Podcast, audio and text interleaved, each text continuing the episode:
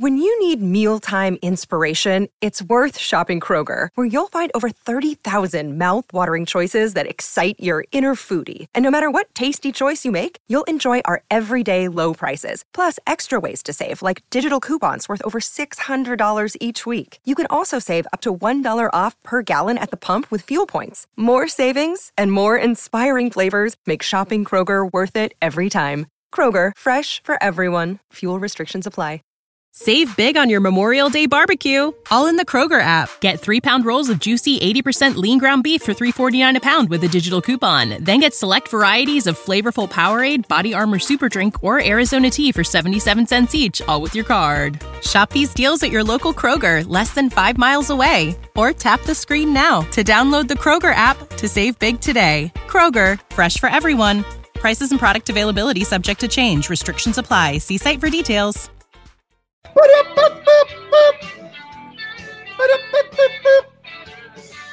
SOS.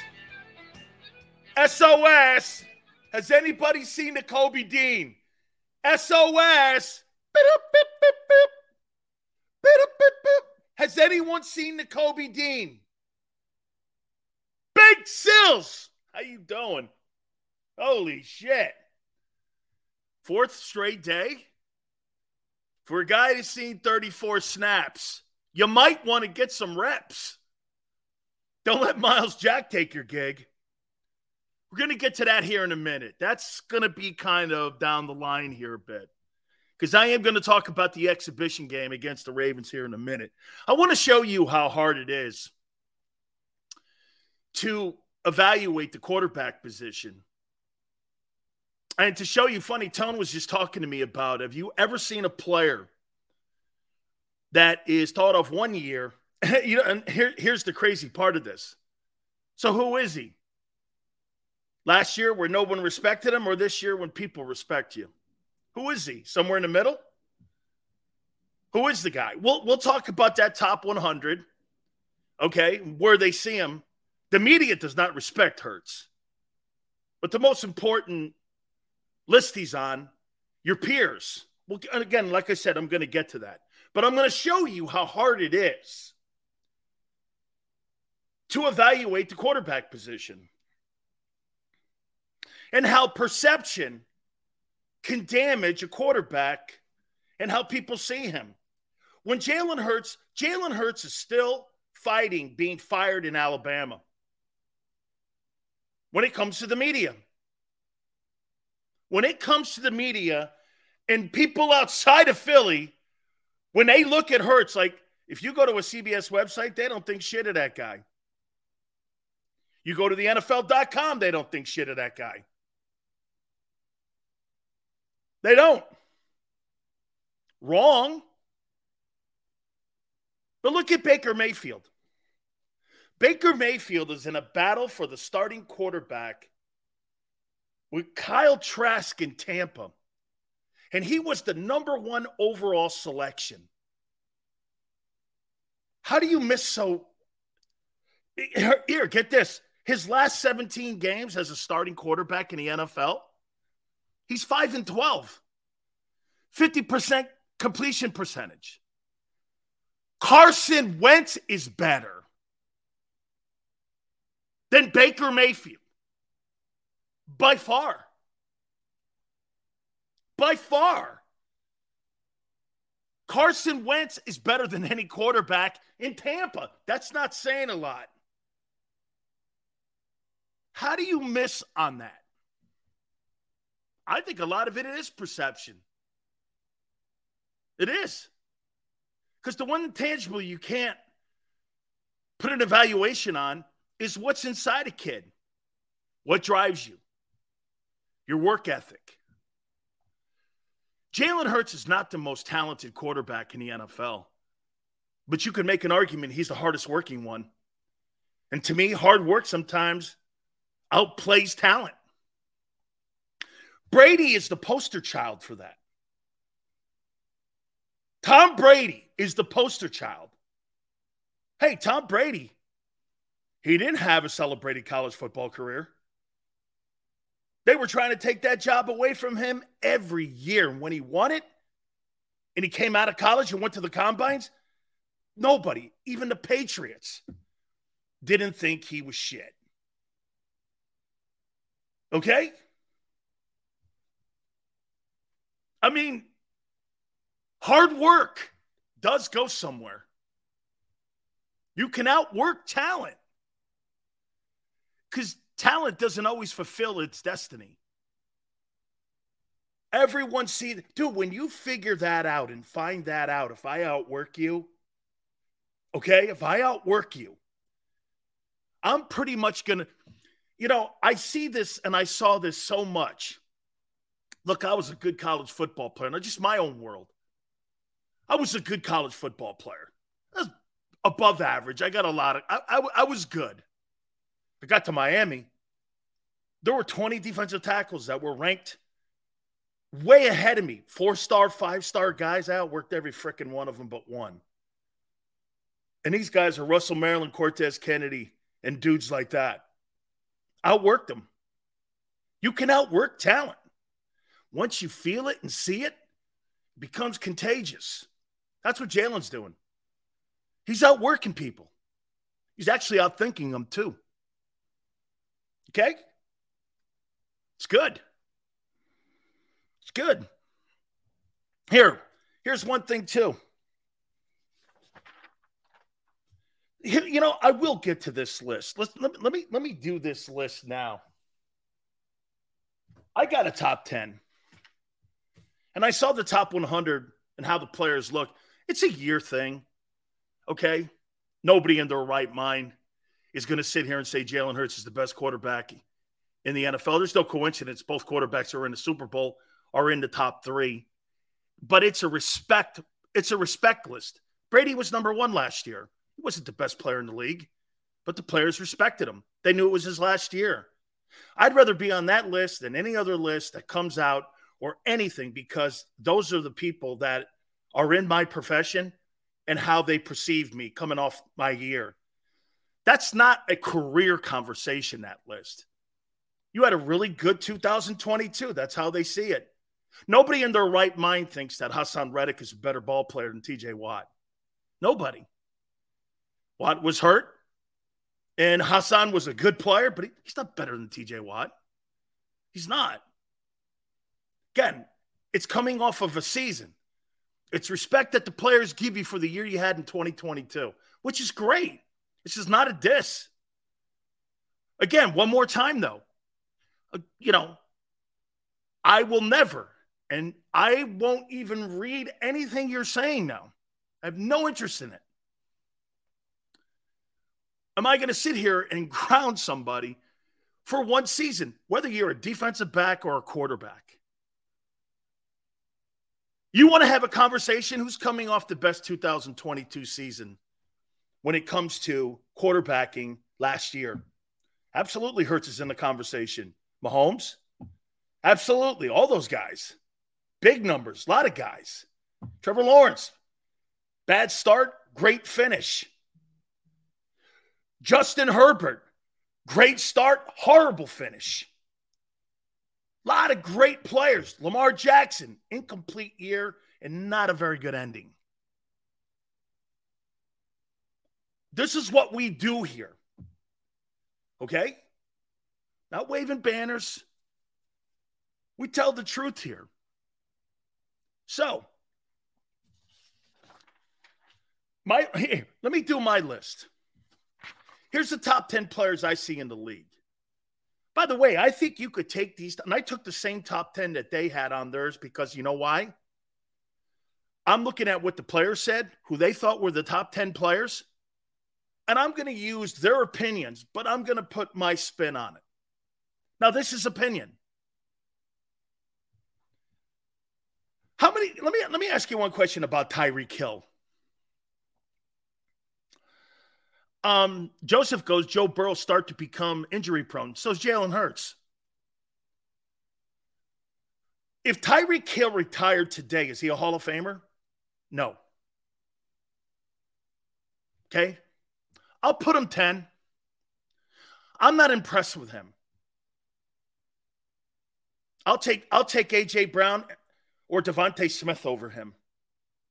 I'm not impressed with him. I know a lot of people are. Speed. Let me ask you this. Would you would you take Tyreek Hill over AJ Brown or DeVonta Smith? Really? Would you? Players have him in the top 10. Would you take AJ Brown over him in a game where you had to have your guy blocking downfield and after the how many touchdowns did he have? 6? All those yards, 6 touchdowns? I know the shitty quarterback play down there or I should say inconsistent. I would never take Tyreek Hill over AJ Brown or DeVonta Smith.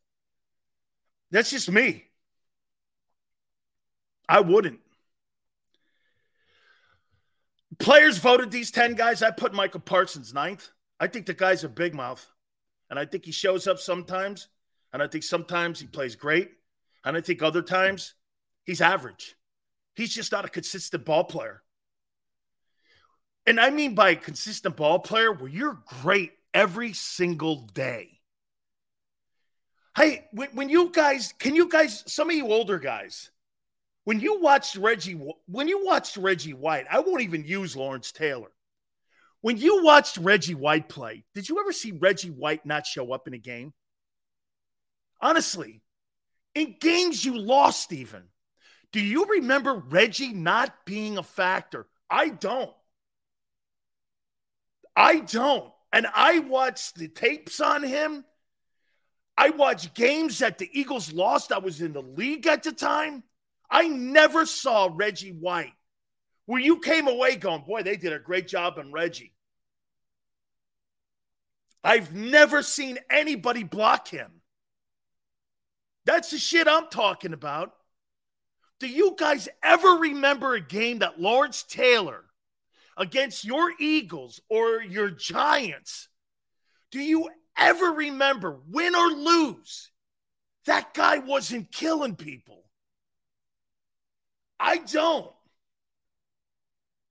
I don't. I don't remember any of those guys. Micah Parsons, I watch him. I saw Lane John. Hey, I never saw Reggie White. And he went against Anthony Munoz. Blocked. That's greatness. That's greatness. Dude, every time that guy stepped on the field 92, you were like this Holy shit, it's Reggie White. Holy shit, it's 56. When I see Parsons step on the field, I go like this. Okay, where is he? No problem. I think Gronk could knock his dick into the dirt. I don't, I'm not as high on it. I think, okay, boy, I tell you what, when you're the Dallas Cowboys, you get a lot of passage.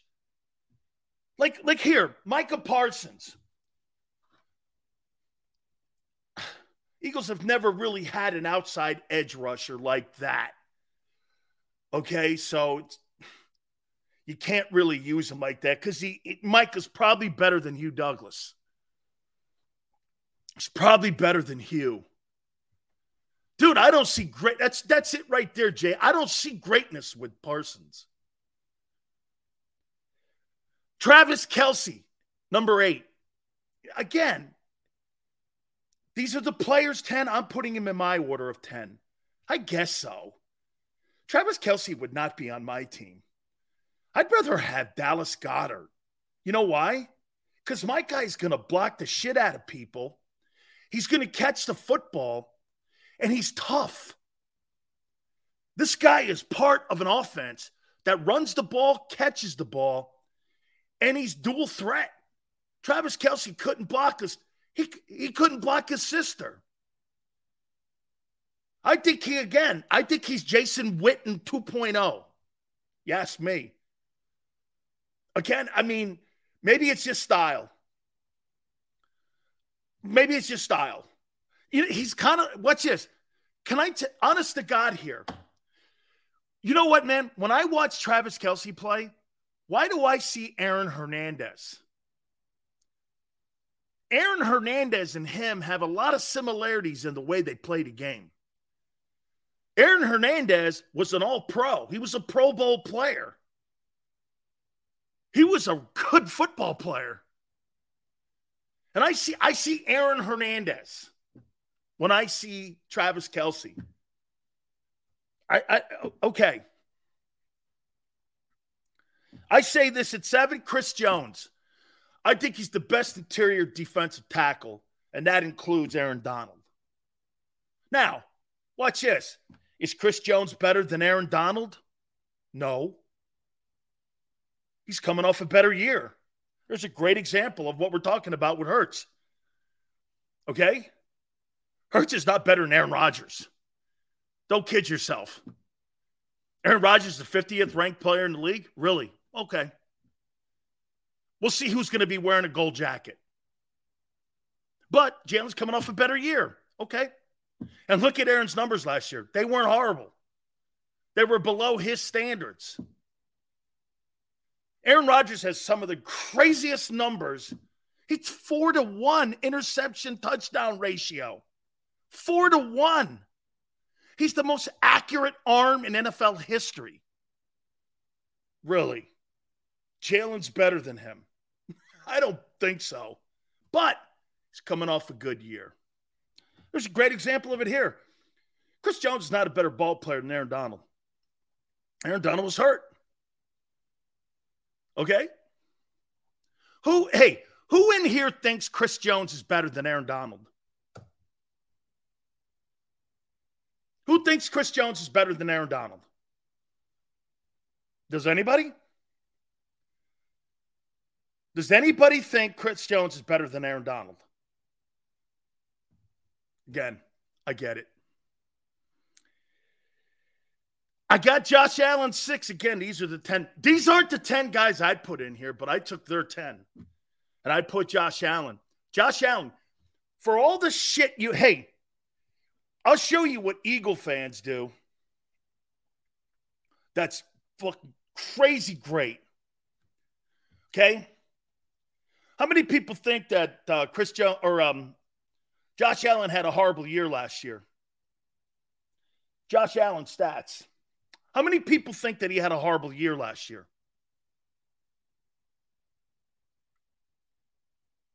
How many people think that Josh Allen had a horrible year? Won 13 ball games, too. See what Tone says. I'm always interested in what my friend says. Allen didn't have a horrible year to me. Won 13 games, 13 and 3. You guys said that he didn't really look good. Okay? So last year, in a horrible year, according to some Eagle fans, he went 13 and 3 had 4283 yards, 35 touchdowns, and 96 quarterback rating. And threw a 100 yard, 98 yard touchdown strike, which is the biggest play of the league last year. But he had a horrible year. Can you imagine when you guys figure he straightens it out?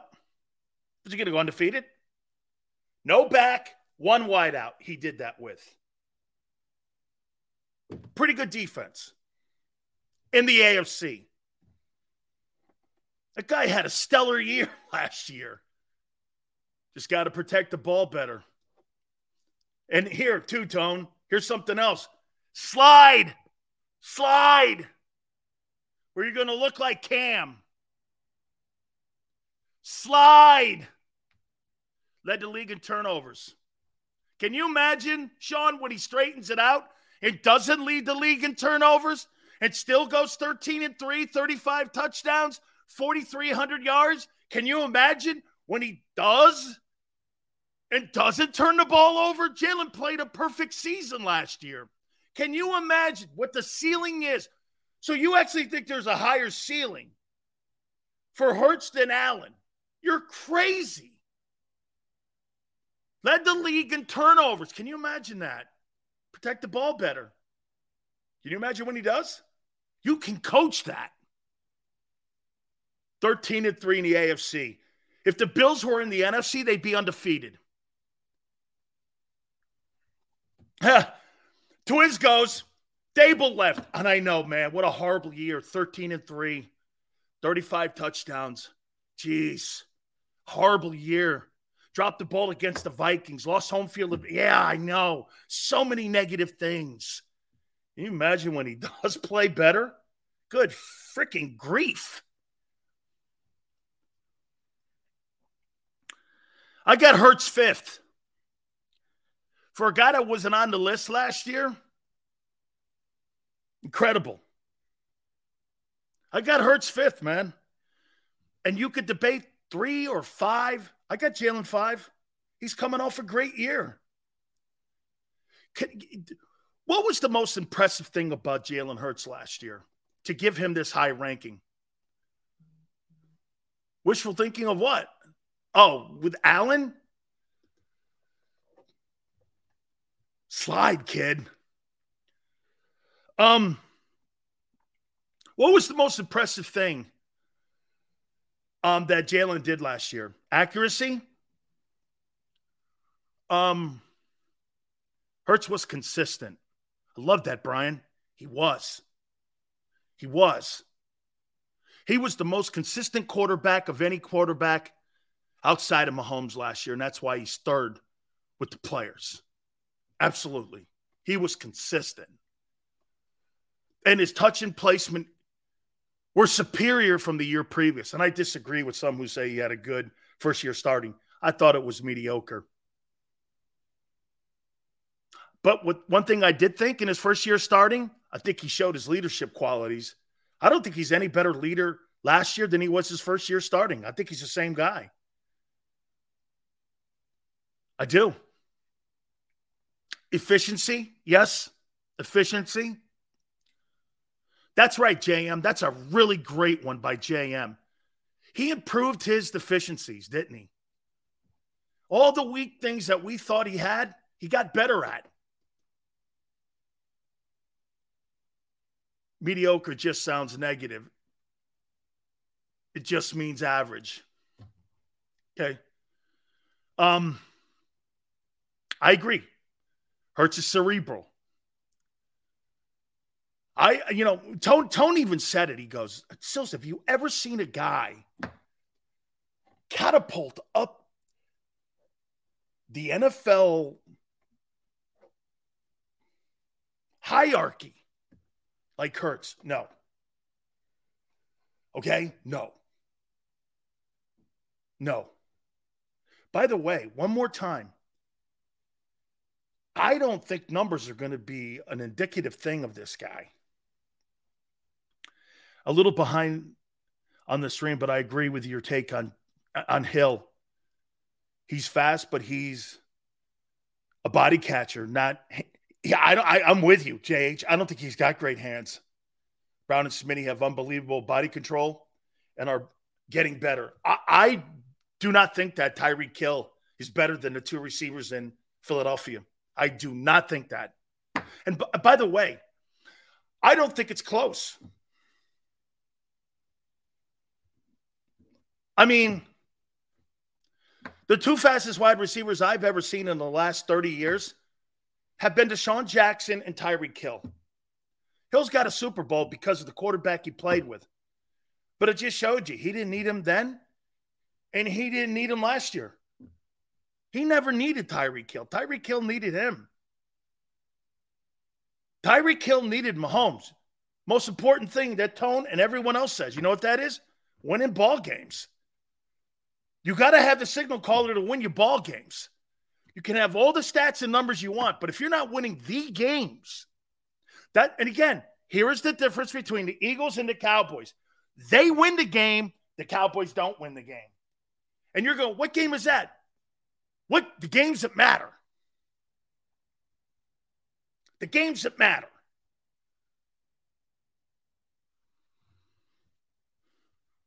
So I got Jalen fifth.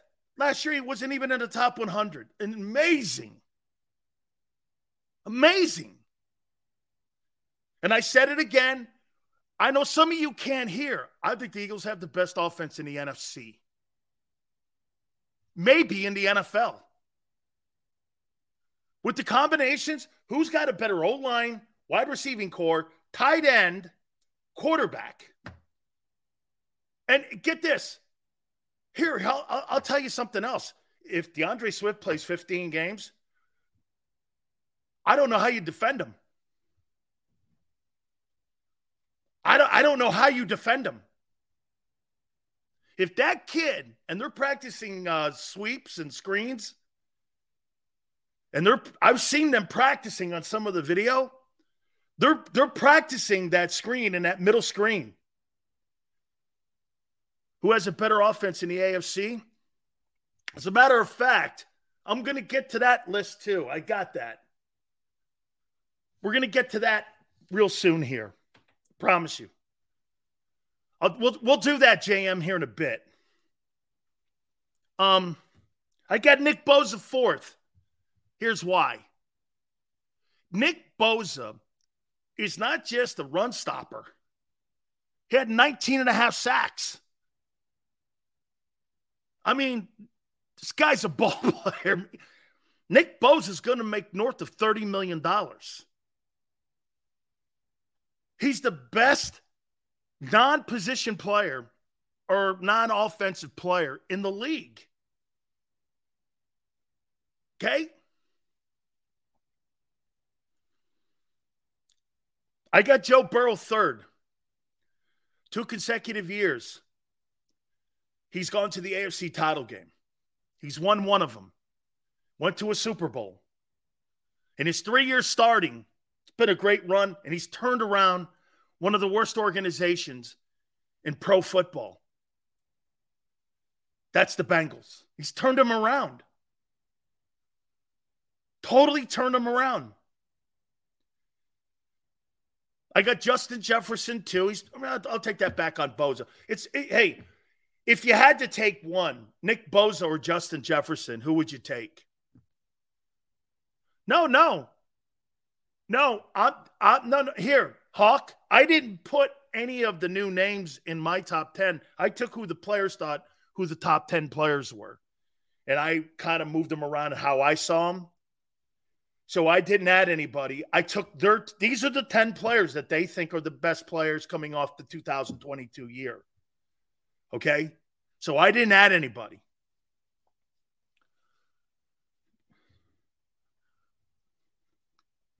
Jefferson, I don't know. I'm a defensive guy, so I'm probably going to take the edge rusher. Tone two. I'm taking the edge rusher.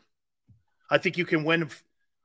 Doesn't isn't it apparent you can win without an an elite wide receiver? You can win without elite elite wideouts.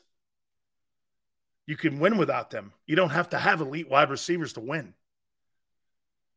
Mahomes number one. It, it, it, it, it is remarkable where Jalen is. Now, with that being said, and by the way, I'm going to get to my Eagles here in a minute, who I want to see during the Ravens game. Let me ask you this. How many people think that people are setting Jalen Hurts up for failure? with all this hype off of one year. You did it to Wentz. You propped him up. It was crash and burn. You called him elite. You called him franchise. Did you give him too much love too soon? Did you set him up for failure? Sure sounds it every time you mention the word Wentz around here. People go into a coma. Nobody likes to be proven wrong. No one likes to have what they thought could have been this turn out to be that. You propped up Wentz too soon. Do you think off of one year you're you're setting Jalen up for failure? What if he doesn't get to the AFC or excuse me NFC Championship game? Did he fail? 255 million reasons why. Many people will say yes. That's not the point, Eagle fan that Wentz is weak. You didn't think that. You think it today in hindsight. You didn't think that then. Stop lying. Again, Robert, that's hindsight. Stop lying. Bruce, you never thought he was your franchise quarterback when he was 11 and 2. Really? Okay. Again, we beat that to death. I'm not continuing that.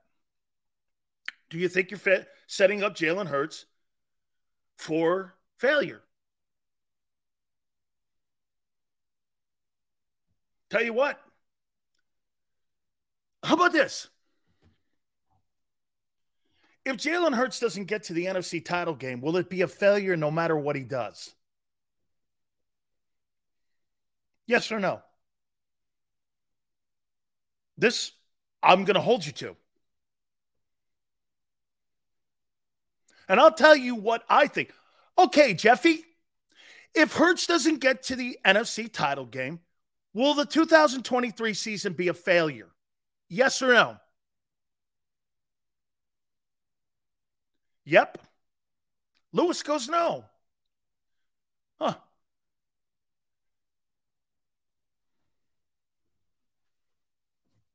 No. Well, what the hell did you give him the 255 million dollars for and prop him up as the best quarterback in the NFC? So the best quarterback in the NFC with the best talent and the best offense, if he doesn't get to the Super Bowl or he doesn't get to the NFC title, I didn't even say Super Bowl. He doesn't get to the NFC title game, he'll have a successful year. Excuse me, but slide over, Kirk Cousins. We have a new person in your room.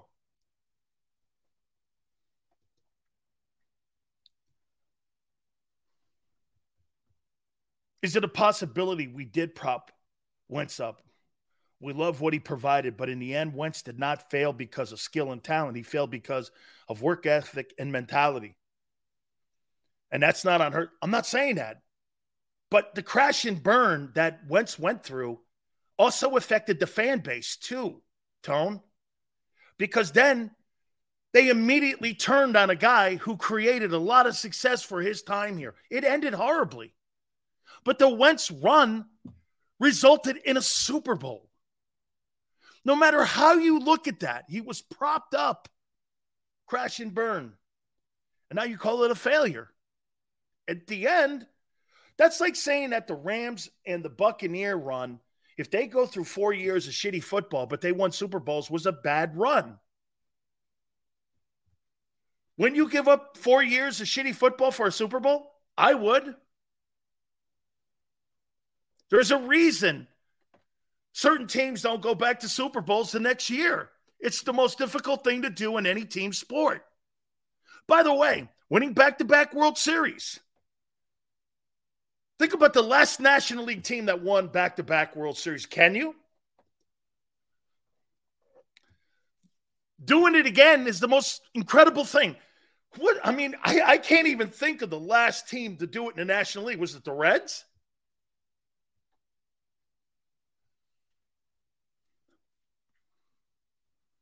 I just think this don't set him up. His overall football career is looked at as a failure. He failed more as a teammate than as a player. Yes, because he's dopey. Carson Wentz is dopey. A stupid ass picture the other day. He's dopey. He's as dopey. Can, here, he's as dopey as Baker Mayfield. Baker Mayfield is a cheerleader. Carson Wentz is dopey. They're two immature guys, just different in how they do it. Those are two dudes and two examples of people that are just not made out to lead at that position. Another guy, a Jay Cutler, is another guy, is another dude like that. Jeff George, all those guys that have all that talent, they're just don't be stupid, and don't care. And get this the most impossible thing to evaluate at that position. Okay? Just it, when Wentz is dopey. Stop that. Perception is everything. Okay? Perception is everything. All right, I want to move on to this one before I get into the preseason here. Where are we? All right. So the fourth straight day, Nakobe Dean's not playing and Myles Jack is getting reps. Is do you have a concern? Do you have a concern?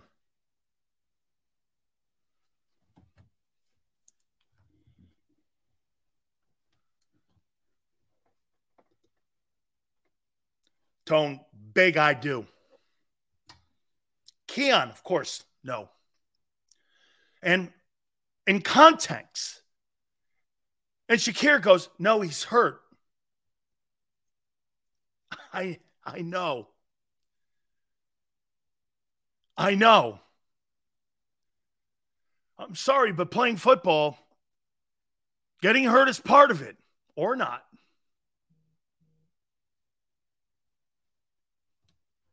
Sorry, but that's part of it. Here's why it's important.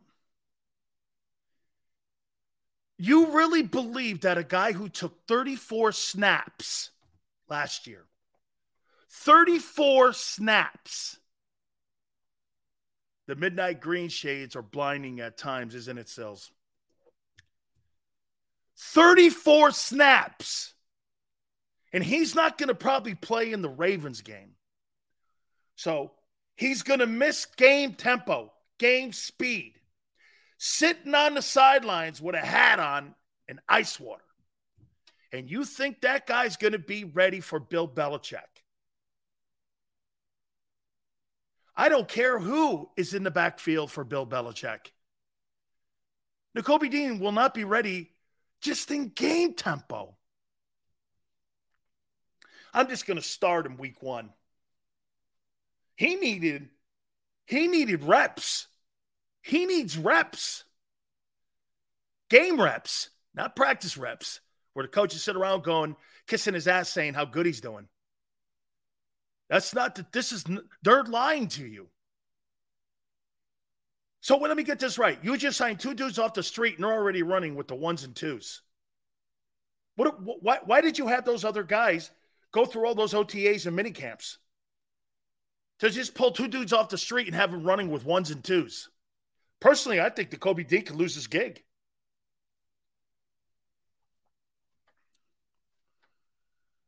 Okay. We got two linebackers, not one. Shit, you ain't got one. Keon goes one week, one week, and you can't get through one week. And you're out four days. That's another week, dude. So get this this guy can't get through one week.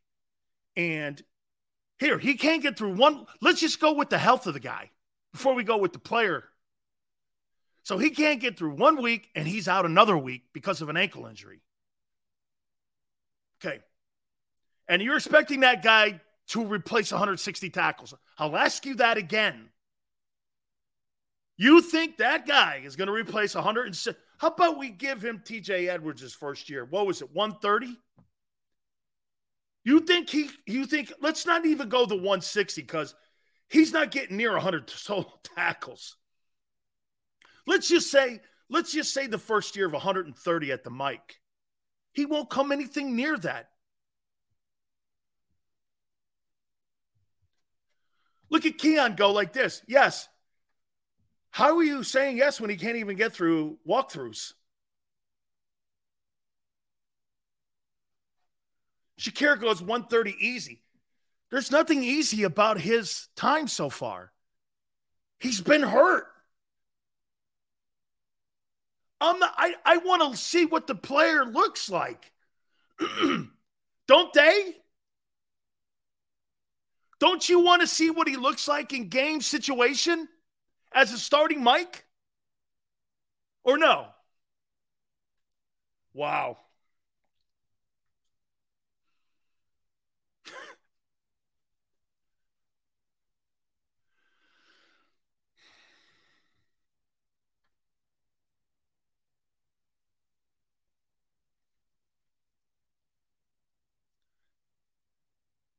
Every single linebacker that they have, you guys have gone on the cheap.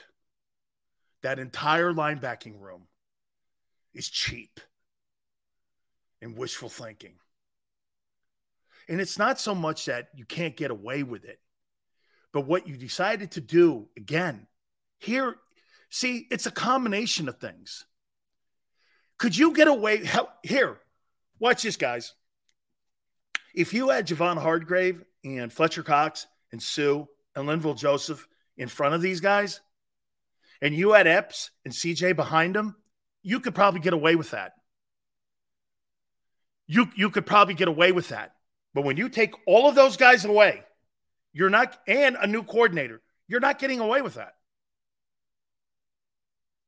You've punched too many holes in the side of the ship.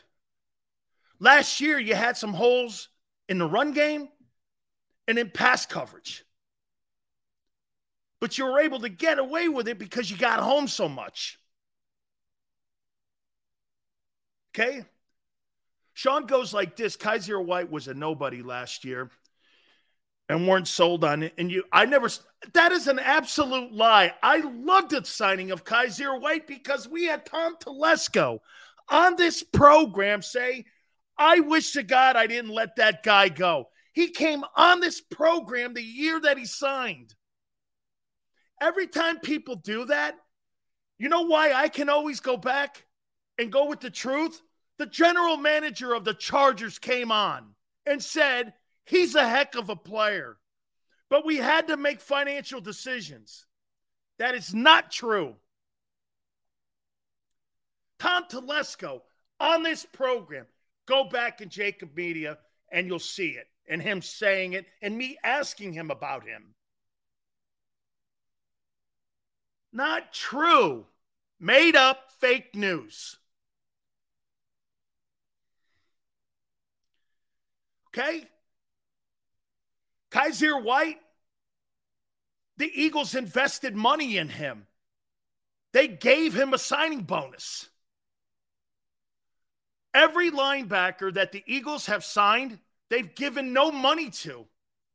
Somebody goes like this yesterday. Well, he's making 2.5. No, he's not. He'll make 2.5 million when the season starts in September. Right now, they're campers. They're making $3,500 a week. Zach Cunningham and Myles Jack are making 3,500 bucks a week. Now, there could be a roster bonus somewhere in there of 10 grand or something like that to add to it. But they're making camp money now for veterans. That's 3500 a week. They're not making their salary. That's not true. Your salary, when you sign a salary, your salary is for the regular season. It's not for the entire year. Jesus criminy. Didn't anybody get you guys an understanding of how contracts work in the NFL? Patrick Mahomes is not paid $40 million during camp. He's got incentives for roster reporting bonuses. He'll get $400,000 for reporting to camp on time. That's how they compensate that. If he if he's if he's on the roster, then he probably gets weekly bonuses. So they compensate. Like when Jalen Hurts, Jalen Hurts' contract is not for the postseason. He's got incentives in there. If you get to the NFC title game, he probably gets an additional million. If he gets to the Super Bowl, he probably gets an additional 2.5 million. That's how incentives and contracts work. That's how read a CBA one day. Okay?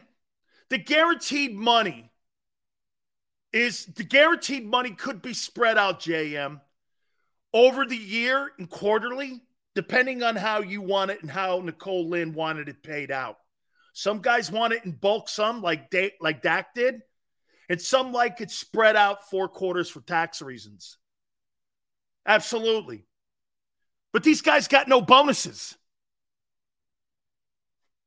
Okay?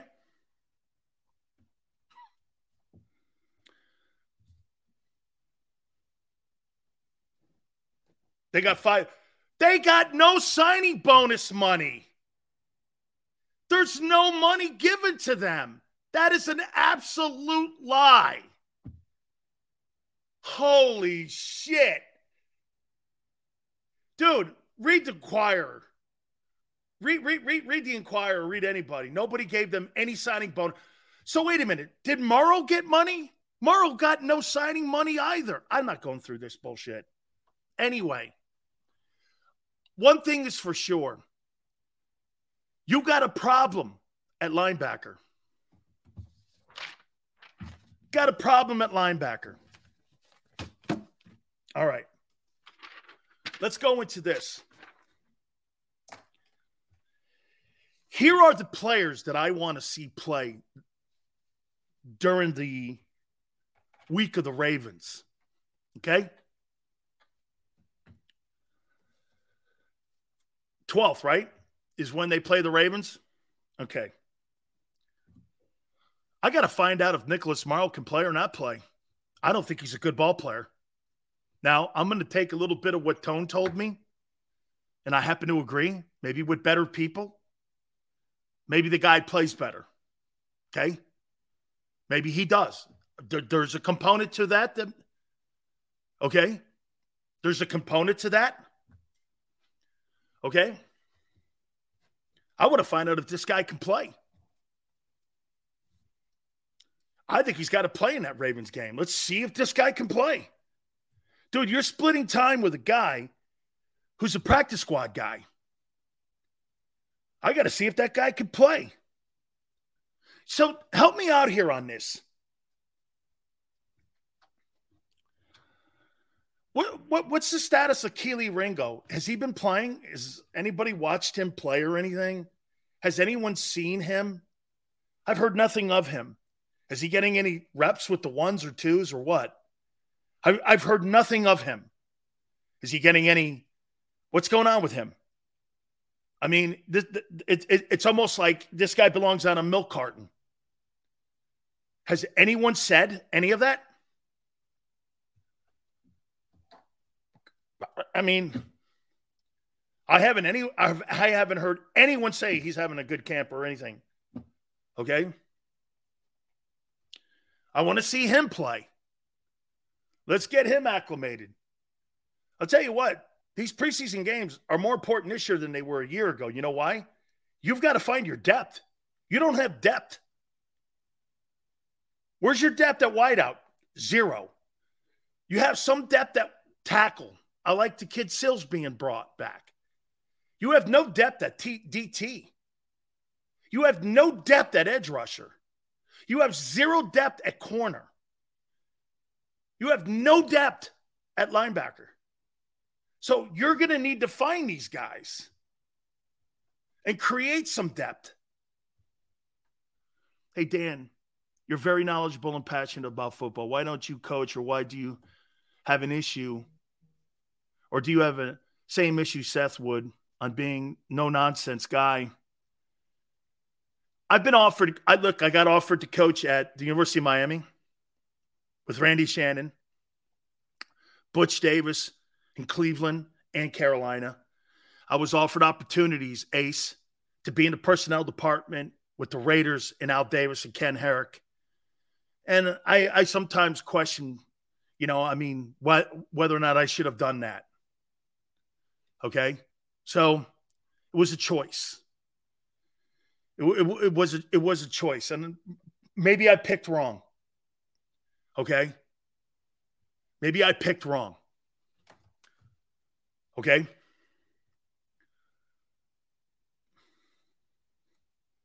Maybe I picked wrong.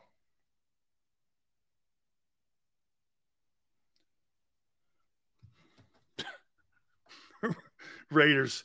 Raiders are watching. Thank you. Okay. Let's see here. Nakobe Dean Myles Jack starting linebacker. As long as Myles Jack is the mic, I'm good. JM, you think the old line depth is a concern? Jack Driscoll, Tyler Steen, or Cam Jurgens? I don't know. I, I, I it's not quite a year ago. Dillard's going to start in Tennessee. I get it. say him out. I don't know. I, I, you know, I'll get to this. I wanted to see Nakobe Dean, but he's MIA. We've already gone over this guy. I want to see him play. I, I got to see Myles Jack play. He's nine. I'll tell you what, man, they threw these guys right into the fire, did they not? Okay. Did they not? Mara. Seal's coaching career would have been nothing but stories like Slay and Matt Patricia. Really? Well, I did recruit Cortez Kennedy and Russell Maryland to the University of Miami. And I did make them convince them to go there. And also Bryant McKinnie.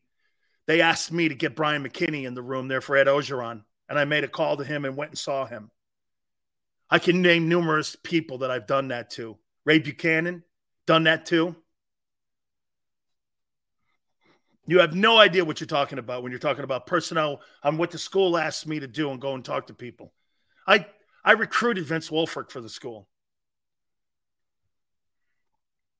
Okay. Um, I'd like to see Milton Williams. Okay. Like to see Milton Williams. I want to see him get a lot of playing time against the Ravens. I want Quez Watkins. Quez, better get your ass out there, son. All that lip service, you're a number one. Far as I'm concerned, Marshmallow, your job's on the line. Your job's on the line. Sydney Brown. Anybody give me an update on Sydney Brown? How's he looking? I like the player too. I, I'm a fan of his. I liked him coming out of Illinois. Okay. I, I, I like this kid. Hard hitter, tough, athlete, fast. There's a lot to like about this guy. I want this guy to get a lot of playing time because they may have to play him. I want Sydney Brown to be my starting safety. So I got to get him up to speed. I got to play him immediately. But personally, you give me Sydney Brown or Reed Blankenship, I'm sorry. I hear people saying it. Reed Blankenship or Sydney Brown. I'll take Sydney Brown because there's more of something there, I think, than Reed Blankenship. I know it's hard to repeat with the NFC being weak. Do you think Howie can get away with the deficiencies at the line? I I do. You know what's going to be important, Ace? The depth. Why do you think the Eagles were able to put 22 of the starters that they started the season with in the Super Bowl on the field? They had exceptional luck and great depth. They don't have that this year. You lost all those frontline guys, especially on the other side of. By the way, once one more time, I'm not saying you're not going back to the Super Bowl because you're not good on offense. I'm saying you have by far way too many question marks on defense. That's what I'm saying. Did you notice? Did you ever notice me going like this? We're just not good enough there. Well, it's probably true you're not because you're not experienced enough. It's the depth, it's not the talent. Okay? Look at Dank. Question marks like what? If you don't know what the question marks are, Dank, two all pro corners, one guy sucked last year at the end of the year. You have no depth at corner. Don't lose one of those guys. You're in trouble. Your safety position is in tatters. Your linebacking room is awful. Your DTs are completely inexperienced except for one. Any other questions? The right guard. I want Jurgens and Steen to fight for the job in exhibition football. Best man win. Let these guys get out there and play. Get them going. Let's find out. Because the cool thing is, here, I'll say this to you. Personally, I'd like to see Steen win the job and Jurgens get and have to fight for it because you know what you did? You created depth for the oldest player on your offensive line. In case there's an issue with him and he goes up, Father Time's going to catch him. Jason Kelce, Time's going to catch him. Either he's going to get lucky and run through the tape this year, injury free, or we're going to see Father Time. Brady's the only man that has ever defied that. How many times you watch players you go, holy shit, I can't believe that guy fell off the planet like that? Watch Justin Verlander this year. When you watch Justin Verlander and Matt Scherzer and you watch it, you went like this, holy shit. Verlander won the Cy Young last year. He looks like shit.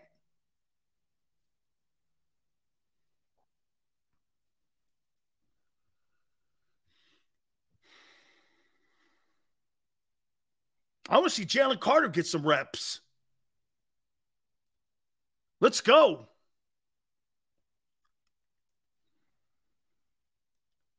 And the most important thing I want to see, and get this Teddy Bridgewater's now off the page. He just signed with Detroit. So you don't have him anymore.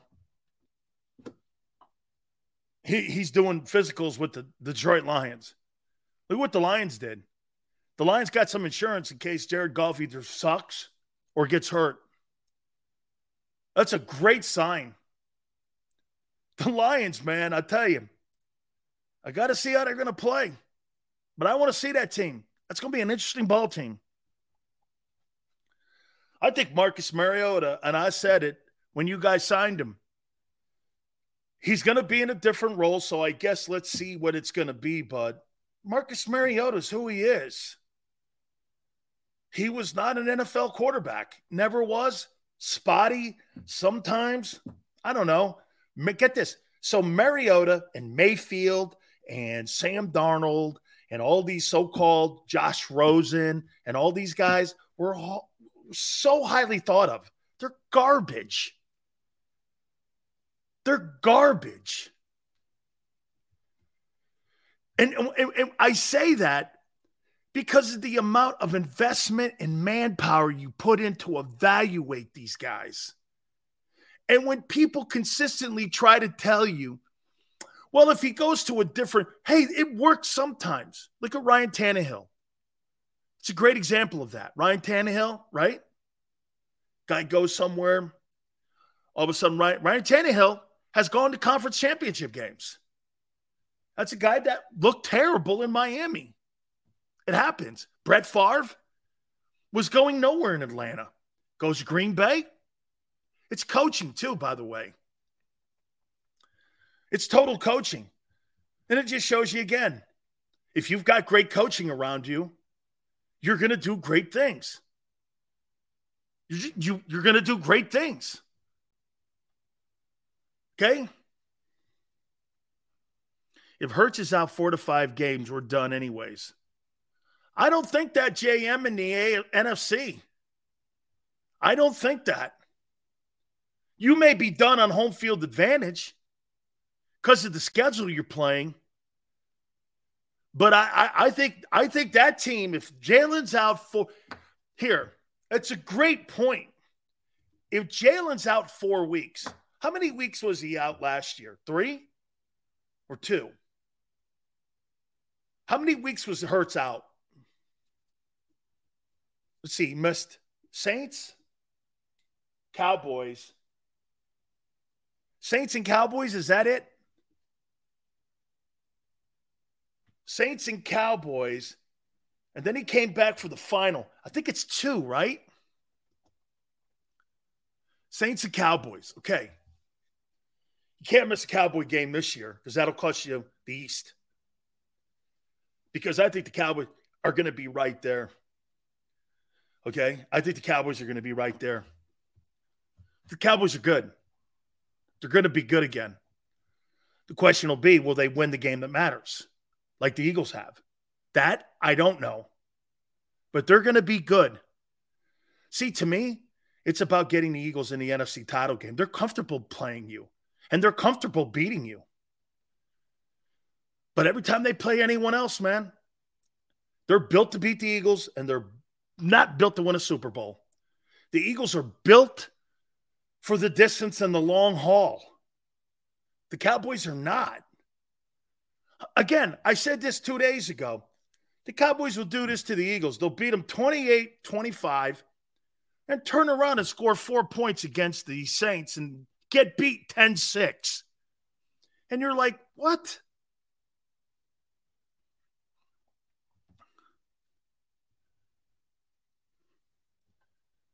Cowboys have a back that can beat you. No, they have a quarterback that can beat you and has beaten you and does beat you. And, and uh, 85 goes Jalen Hurts, top three of the uh, NFL 100. Hey, it's a great reputation list. That's what the players think of him coming off his year. It's a great reputation list. It's not who the best players are, but it's it's it's a great reputation list. And that's what they think of him coming off that year. Absolutely. The, uh, the national people don't think that much of him. And that doesn't really matter. It's what your peers think of you. And the peers, okay, like like again, when you, uh, we we talked about that. Chris Jones is not better ball player than Aaron Donald. Aaron Donald's not in the top 10. But Chris Jones is coming off a better year. Okay. You want if we're going down that context, and that is the context. That's that's right. Two quarterbacks in the top three, we're in the Super Bowl. I don't think there's any coincidence to that. Bengals Eagles are chokers, Dan. Check the record, they choke. Um now they get their here's the difference, Ben, between the Eagles and the Cowboys. They may strike out the Eagles, but they get their four swings. Okay, or they get their three swings. Okay? Cowboys don't get up to the plate. They don't get up to the plate. The Eagles get a shot with three swings to win it. Cowboys don't get their three swings. They're not even up. the, they're not even at the dish. They're not even at the dish. Okay? You got to get to, hey, at least they get to the plate. They have a shot to win it. I'd want to be in that boat than the other one. Well, I'm never going to get my swings out of tile. No. Shit. What am I doing here? Getting paid? Okay. I want to take a look at both the AFC and NFC. Um, I think it's going to be a hell of a race in 2023. I think this is going to be an insane race. I really do. I think this is going to be absolutely incredible, this race. I cannot wait. By the way, please do me a favor. Make sure all Eagle fans, the official home of Eagle fans, is King of Prussia Hooters. This is the official home also of Big Sills and the National Football Show throughout the entire 2023 NFL season and college football season. If you want to do your draft parties, make sure you call them. I'm hearing limited seats limited seats to get your draft party there at King of Prussia Hooters, right? NFL preseason, you know, the NFL truly starts this Thursday. Hall of Fame game's kind of a whatever game. Preseason really starts on Thursday, and this is going to be your place to go watch your favorite ball here. Daily specials Tuesday. You buy 10 wings, you get 10, 10 boneless wings free. 1983, that's significant. The year, but it's $19.83 all you can eat on Wednesdays. Kid eats for they eat for free on Saturdays. Six bucks, six items. This is what you get during happy hour, man. Miller Lite, tall drafts, Coors Light, tall drafts. Six items, six bucks. Put them together. You also get six boneless wings. 240 North Gulf Road, King of Prussia. And when you go to Hooters, do me a favor, tell them Big Sills sent you.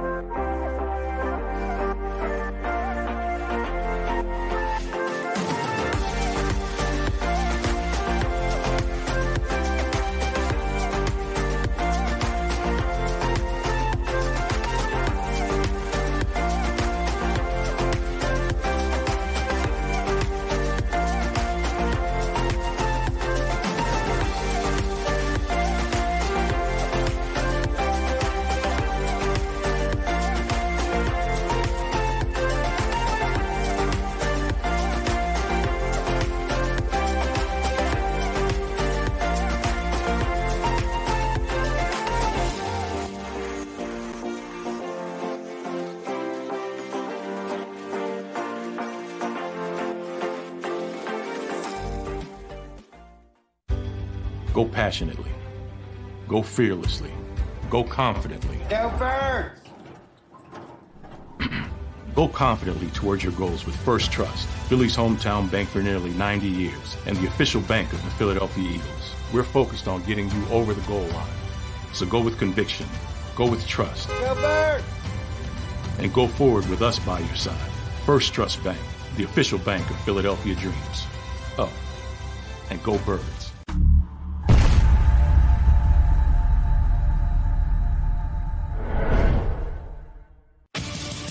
The greatest fans on earth. It's a bold statement, but would you expect anything less from Philadelphia?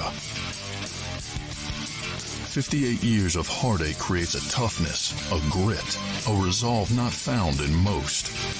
Sure, our prayers were answered, but now that we've had a taste, we're looking for more. Pondley Hockey, official partner of the Philadelphia Eagles. All right, did you know I was the mommy slam dunk champion? Really? yes, really don't sound so surprised. Let's see it. Oh, you're ready. All right, here we go. Let's hear the crowd. So go to right, I go to left, I fake them out. Mama, go up, mama! She did it. Again? You can't avoid gravity, but United Healthcare can help you avoid financial surprises by helping you compare costs and doctor quality ratings. United Healthcare. Uh huh. E A G L E S. Eagles.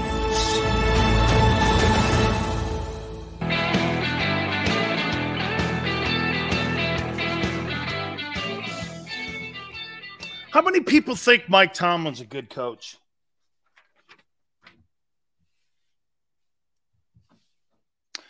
By the way, Tony Saracusa, college football's in chaos right now. Never seen anything like it. Okay, the Pac 12 is finished. There's no more Pac 12. It's done. After what, how many years? Since 1915. Over. How many people think that Mike Tomlin's a good coach?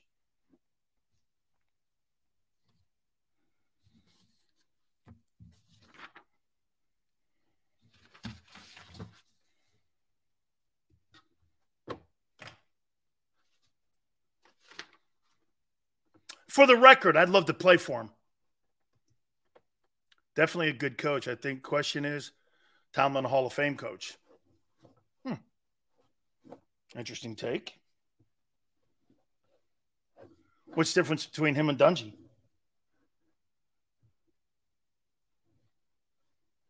What's Dungy done? More than Tomlin.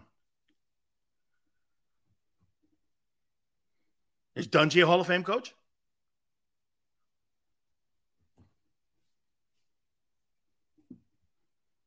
Pretty compatible. Tomlin is, but he might get the boot.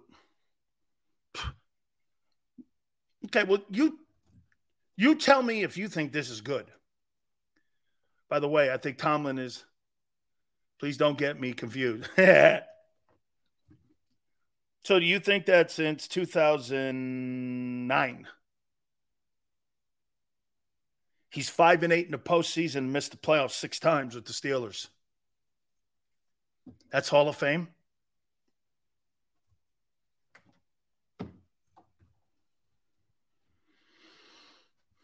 Since 2009, they've missed the playoffs six times. Five and eight. I mean, they haven't won like a significant playoff game in like 14 years.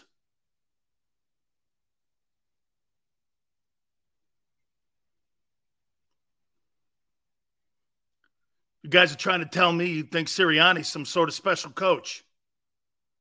I'm showing you how hard it is to win in this league. I'm talking about a guy who I revere, Tomlin. Who everyone looks at Mike Tomlin you know who's got a better postseason record than Mike Tomlin? Mike McCarthy. But yet you look at Tomlin different. Yeah, what's he done the last since 2009? What's he done in the last 13 years? 14 years? Nothing. Now, is that running out of steam with Ben?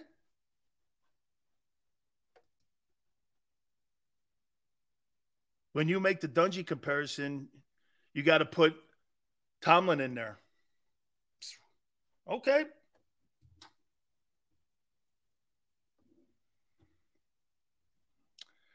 Tony Dungy, again, his best coaching job was in Tampa,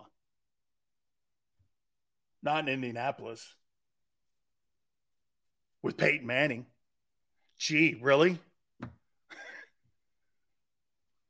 He, he had Peyton Manning in Indy. He must have won five Super Bowls. No. Oh. The job he did in Tampa by turning that shit organization around and turning it into a winner, that's his greatest accomplishment. All those draft choices, discovering the Tampa 2, the coaching hierarchy tree he started with Mike Tomlin, guys like that. His best coaching was in Tampa. What's McCarthy done without Rodgers? What's Sean Payton done without Drew Brees?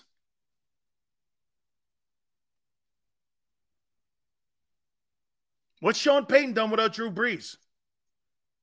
Drafted Taysom Hill? Maybe the most overrated contract in the history of quarterback play in NFL history? Next to the juice guy?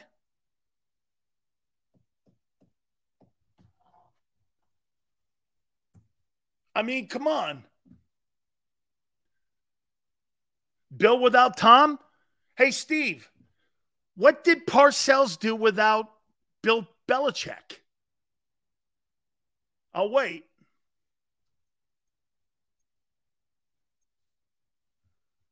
We can play this game too. Any, I can go down the line with all of them. Ain't that hard? I mean, it ain't that easy to win in the postseason. And coaches are constantly on the firing block, no matter what your name is Tomlin, Sirianni, Doug Pederson. Doesn't matter. The coaching profession today is less safe than it's been in the last 20 years. No matter what you do, you could win a Super Bowl and then two years later, you get a knock on the door from Jeffrey Lurie and Howie Roseman, and you're fired. Doesn't matter.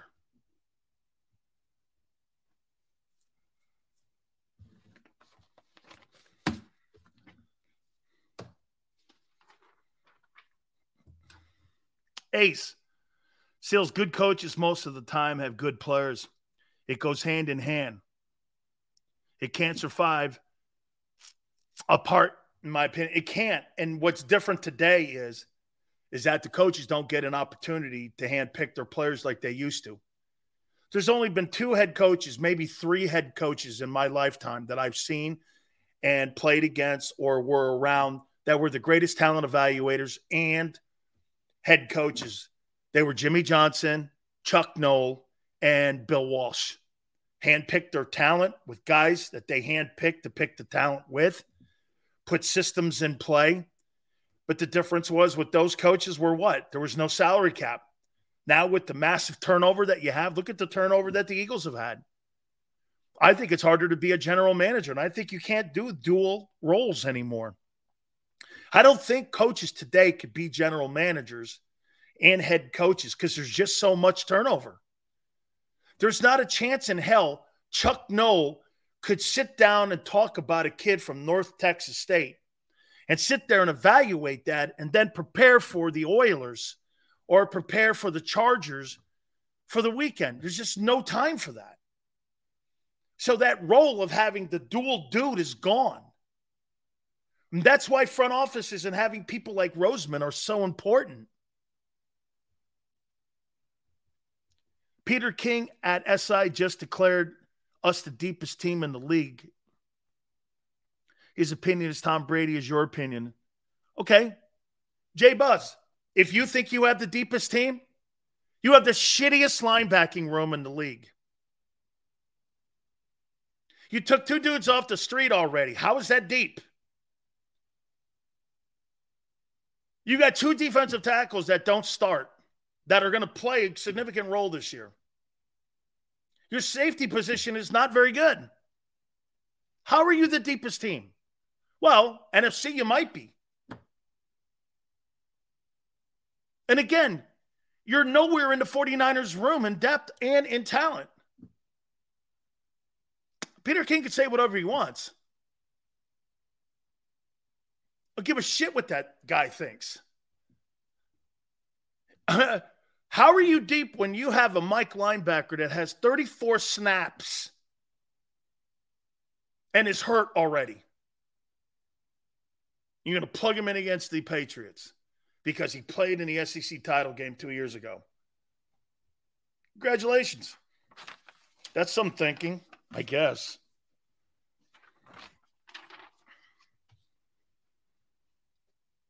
By the way, I do think that Saints team, now that you get uh, Kareem Hunt to hold down the fort for a couple weeks until Kamara gets there. So your backfield is going to be. Let's take a look at that offense for a second in New Orleans. You're going to have Kareem Hunt and Alvin Kamara, Olave, and Michael Thomas, a really good old line, and an outstanding defense. You want to hear something about Cam Jordan? How many think how many people think Cam Jordan's a good player?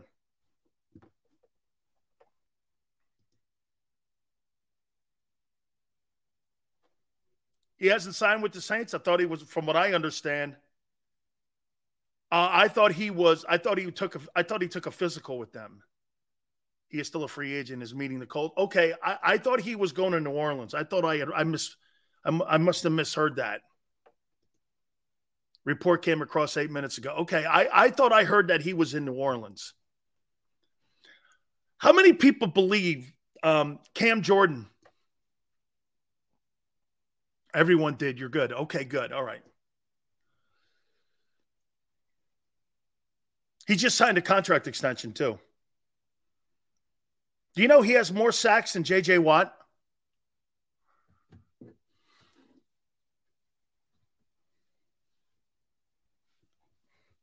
He has more sacks than J.J. Watt.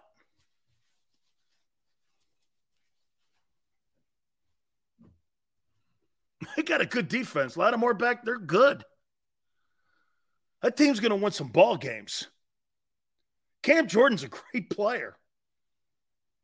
Always just kind of, always kind of like has been under the radar. Okay? Always been a little under the radar. He's a good football player. Always been. That Saints team's going to be a good ball team. Let me let me one more time before we get to like both divisions, and I want to give my opinion on AFC NFC as we're getting ready for really the first games of exhibition football. And I'm going to look at the ro- these these are going to be my rosters. Okay? Forte thinks that Cam Jordan and Brandon Graham are the same guy. Never close. Cam Jordan's a superstar. Brandon Graham's never been. Um, Pete Carroll said something today, and it just shows you great coaching again. Um, he goes like this today, man. Brandon Graham and Cam Jordan aren't in the same atmosphere, and I love Brandon. As people, you want to have that conversation? I'm sure Brandon Graham is one of the great. If when I think of Brandon Graham, can I tell you what I think of? A really good football player that should be up for the Walter Payton Man of the Year honor every year. That's what I think of him. But when we're talking about football players and football talent, justification goes to the right player. Cam Jordan's 10 times the player he was. Okay? Um Pete Carroll said something today. He goes, you know, more and more I watch Geno Smith, the more and more I see this guy getting better and better and better and better. Okay? Just getting better and better and better and better and better. Continuing to get better and better. Um, I just showed you what great coaching is. Guy believes in you. Guy's pushing you. He's giving you 2,000 yard wide receivers. He's got faith in you. And it's not just lip service, he's putting good ball players around him. Went and got the running back from Michigan State, 1,000 yards, helped him out. Has 2,000 yard wideouts, helped him out. Got a coordinator up there who buys into Geno, and they gave him 30 some million a year for a guy who was kicked to the trash can because no one wanted to coach him. Thought he was aloof. Couldn't win the locker room over. Got his ass kicked in the Jets locker room. And no one defended him, including his own line. There's hope for Carson Wentz. He should look to that. Seattle would be a great place for him. Go sit up there and get coached hard. That might be the Geno Smith was one team away from being kicked out of the league. He was one team away from the XFL. And Pete Carroll saved his life, his football life.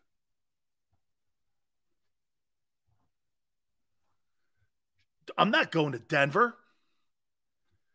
Why would I go to a coach who I think is overhyped and overrated?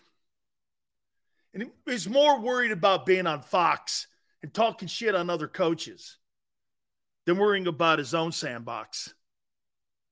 Pete Carroll doesn't talk, he doesn't talk shit on anybody. Shit, man. Russell Wilson. He must have looked at that and went like this when he got to Denver last year. Wow. What a culture shock. He thought he was going to run it his way, thought he knew, like Brady knew. See, Russell Wilson thought he was Tom Brady last year.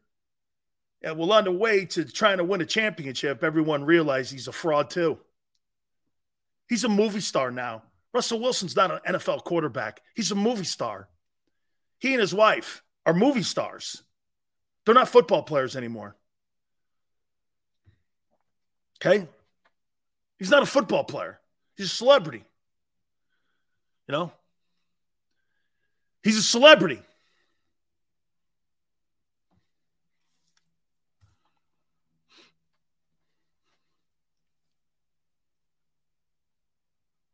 You go to a place like Seattle, you get saved. That's what I'm saying. Um let me get let me let me get to this. I think it's going to be interesting. By the way, I'll, I will say this about Pete Carroll. I do think that the Broncos turn it around. I do. I just think there's a little bit of fraudness with, um, or being a little bit of a phony with Peyton. Okay? I do. All right. I want to start the AFC before we get to the NFC. Thursday night, we're really going to start our exhibition football season for the NFL teams. A lot of teams have, especially in the NFC, I think it's going to be imperative that you play a lot of your younger players because depth is going to win that conference. See,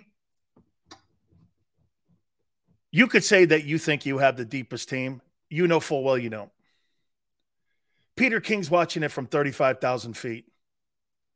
How many times last year do you did you watch uh, people talking about the Eagles? And they were making these crazy ass statements about the Eagles. And then, like, the Dallas Cowboys have the best offensive line. If, you listen to anybody outside of Philadelphia, they would say other teams had better old lines. Your, your old line's aging. And I'm like, that's not what I saw. I watch that team on a daily basis, and that's not what I saw. Peter King doesn't watch that team on a daily basis. I do. And one thing I would not say is that that old line's old. You may be old on the on the roster with your age next to it, but they don't play old. Okay? Your right tackle and your center are just as good as your left guard and your left tackle. and better, actually. The older guys are better than the younger guys. Think about that. If shit last year, your 31 year old right guard, Seumalo, and your 34 or 33 year old right tackle and your 35 year old center were better than your left guard and your left tackle who are in their mid 20s.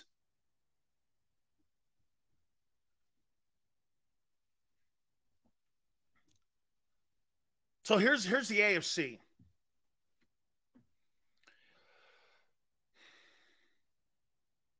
I think the Dolphins have a really good roster. I do. Do they do the do the Dolphins have a Super Bowl roster?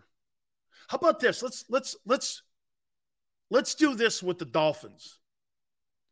If they if Tua gives the Dolphins 16 games 16 games.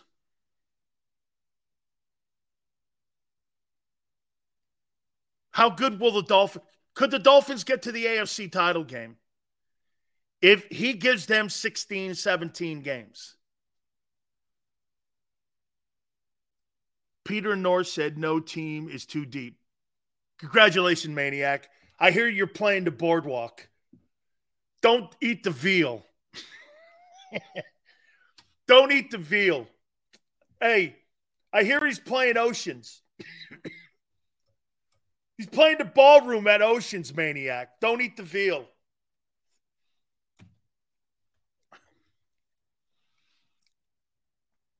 Not in the AFC?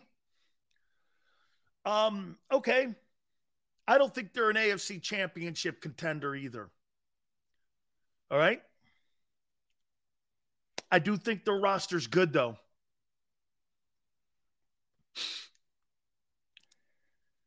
Broncos, AFC West, one of the better divisions in football. I can't wait to see these young guys playing on these teams this this preseason. I think depth is going to win. And and what, when I get to the NFC, and I'm I'm going to give you an opinion on the NFC. Okay, rosters are going to win this thing not the talent you have on your starting depth charts right now. So, how it looks on August 8th has no bearing on who wins the NFC. No bearing. How about this? Does Wilson have a bounce back? Yeah. To what level, though? To what level? Like, do you think that, uh, how about this? Who has a better season for the older quarterbacks? Aaron Rodgers in the AFC or Russell Wilson? Both Hollywood movie stars now. Or do both not make the postseason? Wouldn't that be crazy? Russell Wilson and Aaron Rodgers don't make the postseason. Try that one out. I think that Browns JH says no one is saying Howie has to draft Fred Warner every year, but if they applied to the same dedication to evaluating linebackers as they do with D line, we would have a stacked defense. Why doesn't he value the linebacker position? Um, because I think he puts more value in the defensive line and the offensive lines. And get this, I'll tell you, JH, Cowboys just grabbed Mike Hawk for linebacker depth. Hey, um, he, he, you can get away with suspect linebackers if you invest in your. It, it's a it's a great take, JH. But here, this is why you were able to develop a guy like TJ Edwards and Kyzir played well, because the guys in front were were just really playing great. They had a great. Some of those guys had career years. And you can get away with that, especially when your guy behind you. Get this look, look at what you had last year and what you don't have now. You had a defensive tackle that had 11 sacks in front and 60 tackles and 16 quarterback hits or 16 TFLs, whatever it was, in front of TJ Edwards with Fletcher Cox. Behind him, you had a guy that led the NFL in interceptions and another guy with 91 tackles. You can get away with that. But when you're new in front, new behind, new at linebacker, you're not getting away with that. And new upstairs, you're not getting away with that. That just it's common sense. What happened was you should have brought Edwards back. He would have helped the defensive tackle play and the safety play. They didn't want to invest though. Dude, I understand not giving Javon Hargrave 20 and Gardner Johnson 8. But what I don't get is so you're going to lose all those other guys around you and your coordinator at the same time, and you're going to put a guy in there who's a schwimp and played 34 snaps last year. Not 34 tackles, 34 snaps. Makes no sense. It, it, it has no common sense to it. And then you could sit here with Peter King. How in the world does Peter King say you're deep when you got guys that have never played a snap? How do you say that? You got one guy who underachieved like. Say goodbye to your credit card rewards. Greedy corporate mega stores, led by Walmart and Target, are pushing for a law in Congress to take away your hard earned cash back and travel points to line their pockets. The Durbin Marshall credit card bill would enact harmful credit card routing mandates that would end credit card rewards as we know it. If you love your credit card rewards, tell your lawmakers hands off my rewards. Tell them to oppose the Durbin Marshall credit card bill. When you need mealtime inspiration, it's worth shopping Kroger, where you'll find over 30,000 mouthwatering choices that excite your inner foodie. And no matter what tasty choice you make, you'll enjoy our everyday low prices, plus extra ways to save, like digital coupons worth over $600 each week. You can also save up to $1 off per gallon at the pump with fuel points. More savings and more inspiring flavors make shopping Kroger worth it every time. Kroger, fresh for everyone. Fuel restrictions apply. Save big on your Memorial Day barbecue, all in the Kroger app. Get three pound rolls of juicy 80% lean ground beef for $3.49 a pound with a digital coupon. Then get select varieties of flavorful Powerade, Body Armor Super Drink, or Arizona tea for 77 cents each, all with your card. Shop these deals at your local Kroger, less than five miles away. Or tap the screen now to download the Kroger app to save big today. Kroger, fresh for everyone. Prices and product availability subject to change. Restrictions apply. See site for details year in Jordan Davis. You got another guy who's never played a snap in his life in the NFL. You got a linebacker, Mike Linebacker, who's played 34 snaps. You just signed two dudes off the street. Rest of them are free agents and guys that were fired. I don't know what how that's deep.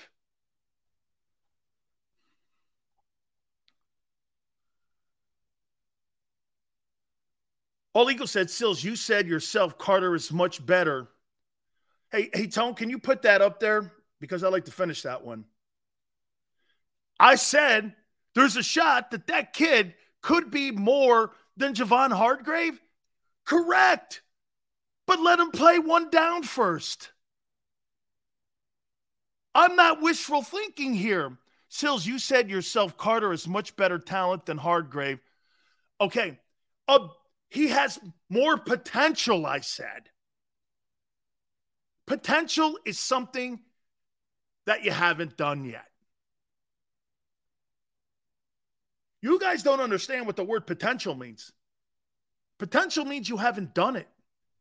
No one ever in a million years ever puts the word potential with Mahomes. No one. We know who he is. When you hear the word potential, they're still not sure about you.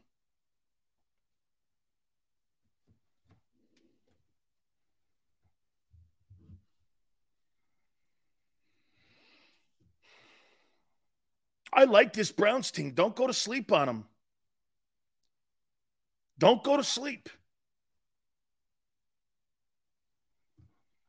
Ravens, interesting ball team. A lot of work on defense they did in the offseason. Eric DeCosta did some nice stuff. I think Lamar Jackson is going to be, and I think, get this, I think Lamar Jackson is going to play like his hair's on fire this year. I think you're going to see this guy, and he is going to be full gas pedal down. You think you're going to be in an F1 race. This guy is going to go full pedal down.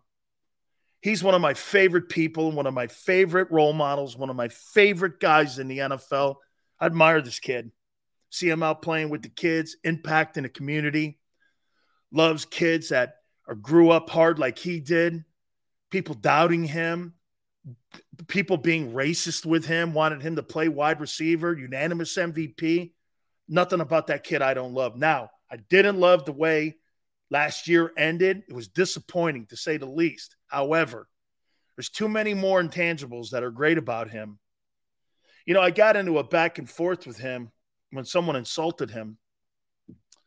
You know, Lamar's got gold teeth, right? And where's cornrows? Cornrows are a symbolic thing of the past for African Americans. People don't realize it. They just think it's a hairstyle. It's not. It's symbolic. And he he had it, and some guy goes, D, don't you think you'd be a little bit more dressed and represent your team better? And I called the guy a racist. And Lamar goes, Thanks, Sills. And I go, Bro, I think you're one of the absolute great role models in this country. Be proud to have my daughter date you or marry you. He is absolutely everything you want in a role model. I'm I'm rooting for him. Totally dig him. Okay. I mean, just he he's he's. I, I can I tell you probably why. You guys remember the wide receiver Lamar Thomas played with the Dolphins. He's a Hurricane. He recruited him. He was a wide receiver coach at Louisville and University of Miami with that asshole Al Golden.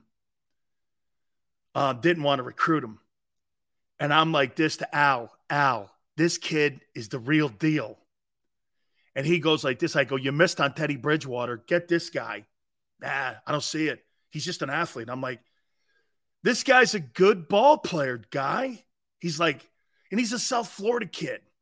Nope, passed on him, wins the Heisman. And I that's why when I went on the air in Miami, I used to kick the shit out of Al Golden. Can't pass on Lamar Jackson. And he's a South Florida kid.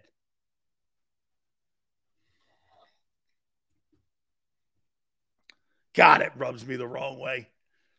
And Lamar Thomas is one of my boys. He's one of my guys. Always will be. Love. I think he's the wide receiver coach now at Kentucky. One of my guys. Love them. I got the Jets at six. Whew. Talk about hype. Oh, Hard Knocks is tonight. You see the Saints got Hunt. Um, Tone is disputing that. I heard that earlier. You may be right about them winning a bunch of games. Can't take them lightly this year. NFC might be better this year. JH, um, I thought also that he was taking a physical with the Saints, but Tone has said – since that earlier report that he's talking with the Colts. So until we see something in ink, you know, let's hang in there and see where he lands. If he does land in New Orleans, Kareem Hunt and Alvin Kamara in the backfield with Derek Carr would be pretty damn would be would be cool to see. All right? Would be cool to see. Jets hard knock starts tonight. I'd be like this. Hey man, Okay. Better win some games, bro. Jets got a lot of pub on them. Shit, Craig Carton's like the biggest like cheerleader I've ever seen. Wait a minute. Who's the biggest Eagle cheerleader in Philly? Oh yeah, Elliot Spitzer, Polly Shore. I would say he he's he's one he's he's one of the top ones. Who else? Elliot Spitzer, Polly Shore couple dudes over at the Inquirer are pretty big cheerleaders. I won't name any names. Let's see. Anybody at the Fanatic? I, I don't. Uh, there's just a couple cheerleaders.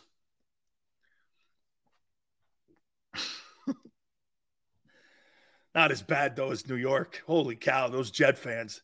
And hey, and by the way, you ever notice how bad Jet fans still hates the Patriots to this day? Because Belichick turned them down being a head coach. Al Golden is Miami's Gerry Faust.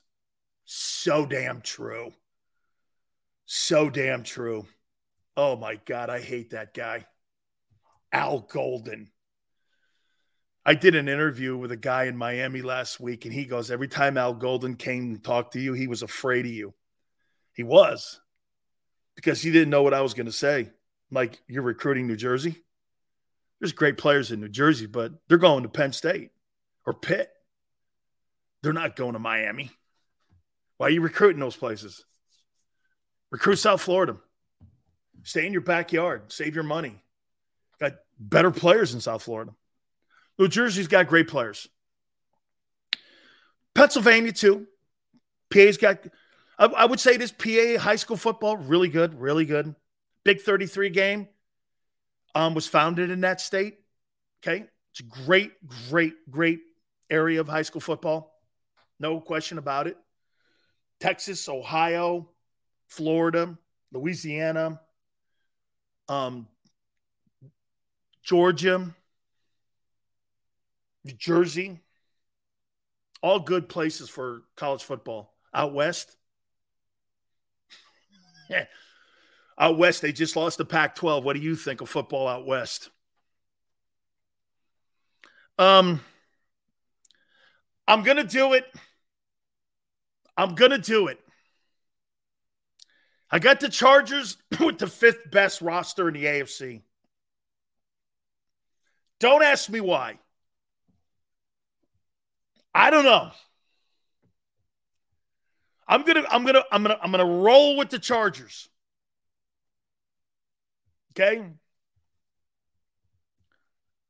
Seals, you ever play with Mike Oxmail at the U? Sorry, dude. I'm not familiar with that name. yeah. He may have been there, but I'm not familiar with that. Okay. Not familiar with that name. There's some guys that played at the U. Hey, don't you remember me? I played at the U. I was with you. And I went, uh, yeah, no, no I'm sorry. no, that, doesn't, no, I, you know, yeah. Okay, I'm glad. Hey, way to go. We're brothers, kind of. hey, sometimes it's like being when, when a guy comes up to me and goes, Hey, Sills, we're paisans. And I go, Oh, so you're kind of like from like, you know, Rome and places to the south, like Sicily and all that. He goes, No, I'm I'm Calabrese. I said, Oh, so we're almost paisans. I wonder if we will sign Hayward. Yeah, okay. San Francisco just picked up.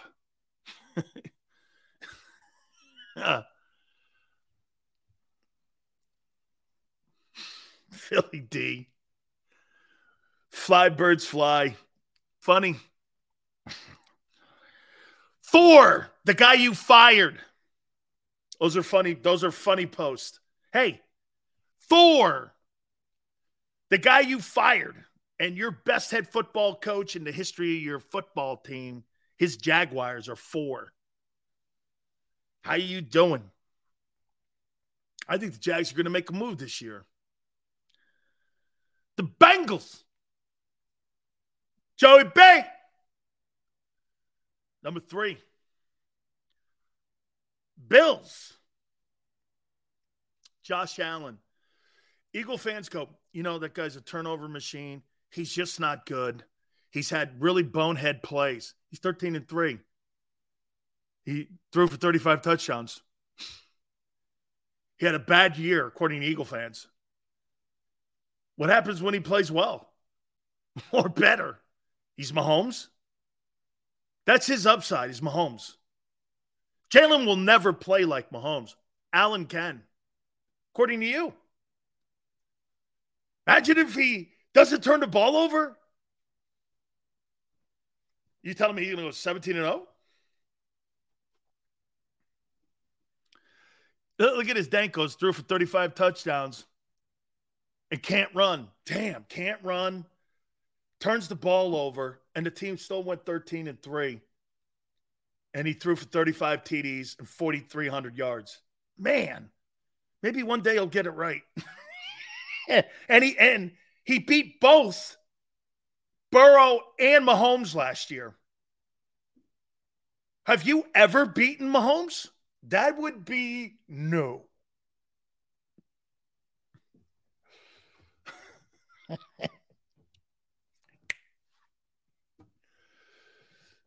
Sue, here we go again.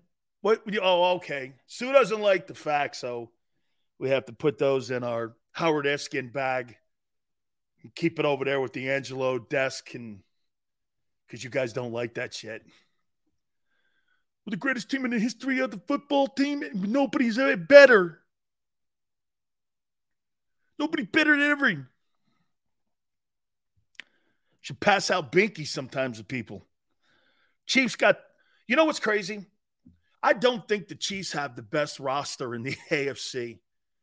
As a matter of fact, they got the worst wide receiving corps maybe in the AFC. Would that be fair? Who are their wideouts this year? Who'd they bring in? Did they have anybody? Smith Schuster was a dude. Do they have any wideouts? Dude, like, like you know what? Maybe I would say this to you. Do the Bengals have a better roster? Yes. Do the Bills? Yes. Shit, the Jets might. Kansas City doesn't have a great roster.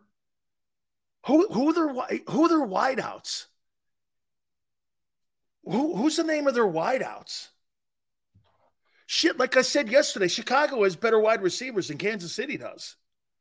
Sky Moore? Wow. Dude, Sky Moore is Quez Watkins.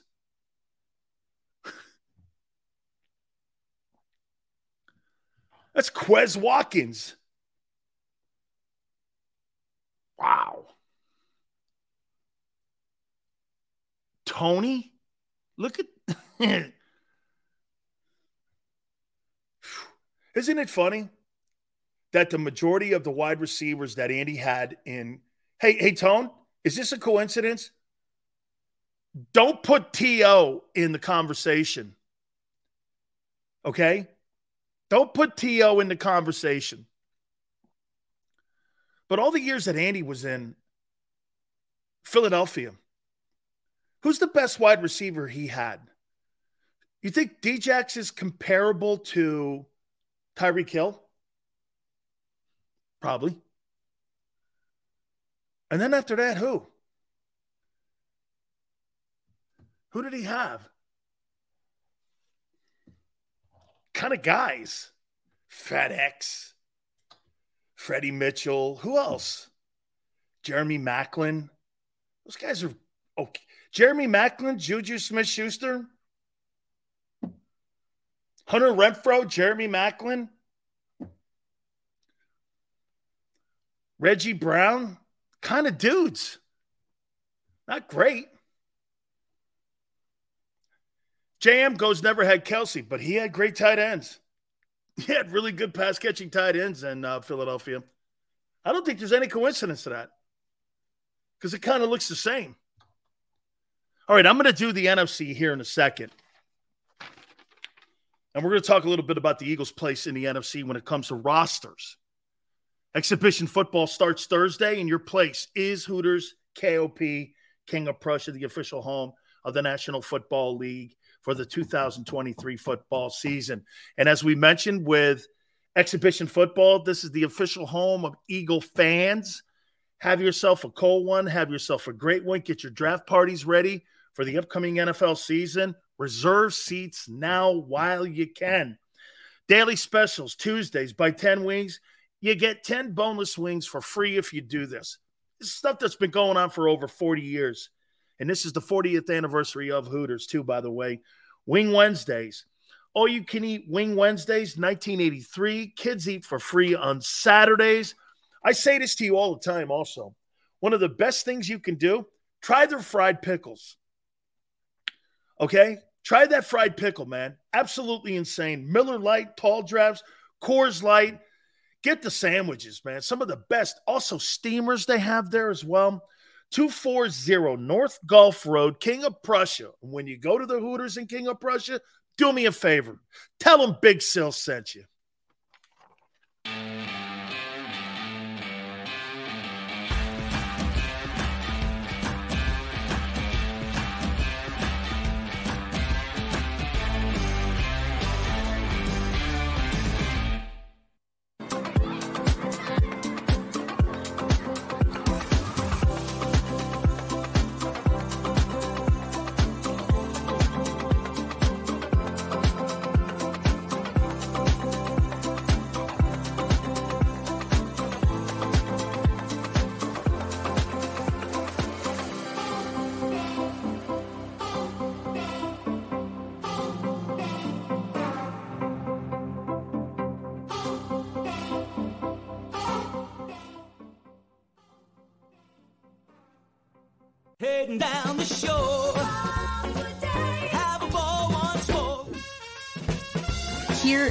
Imaginations run wild and time stands still.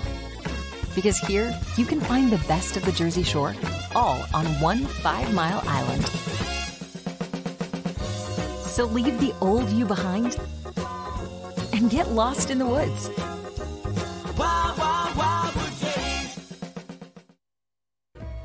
And save in southeastern PA and Delaware with Colony Pools this football season and let the experts close your pool with a custom Merlin safety cover in green for the birds. And if you join our Winter Watch team, we'll give you another 20% off and Colony Pools will handle it all. Keep your tiles on your pool, not in your pool. Fly with Colony right now, birds fans. Visit flywithcolony.com.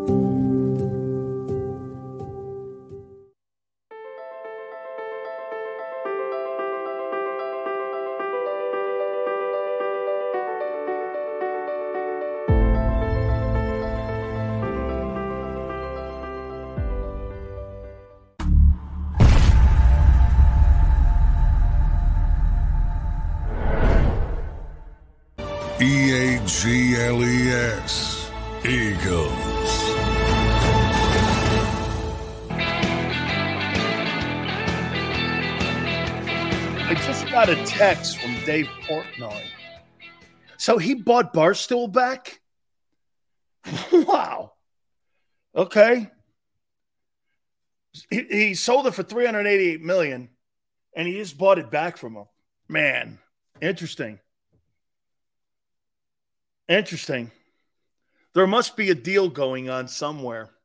I wouldn't be shocked if Shannon Sharpe ends up being part of something with that thing. Anyway, um, we're gonna do the NFC at the top. By the way, my friend Tony Saracusa from Last Word on College Sports will be with us at 5:30. I've never seen college football in worse shape. You know, at least when I played and we had the voters voting for who was going to be the national championship, all the bowl games had great tie-ins. College football had great rivalries. They had great community um, awareness of what was going on with each school. The conferences were strong. Everyone enjoyed college football. Now, you know who runs college football? The networks.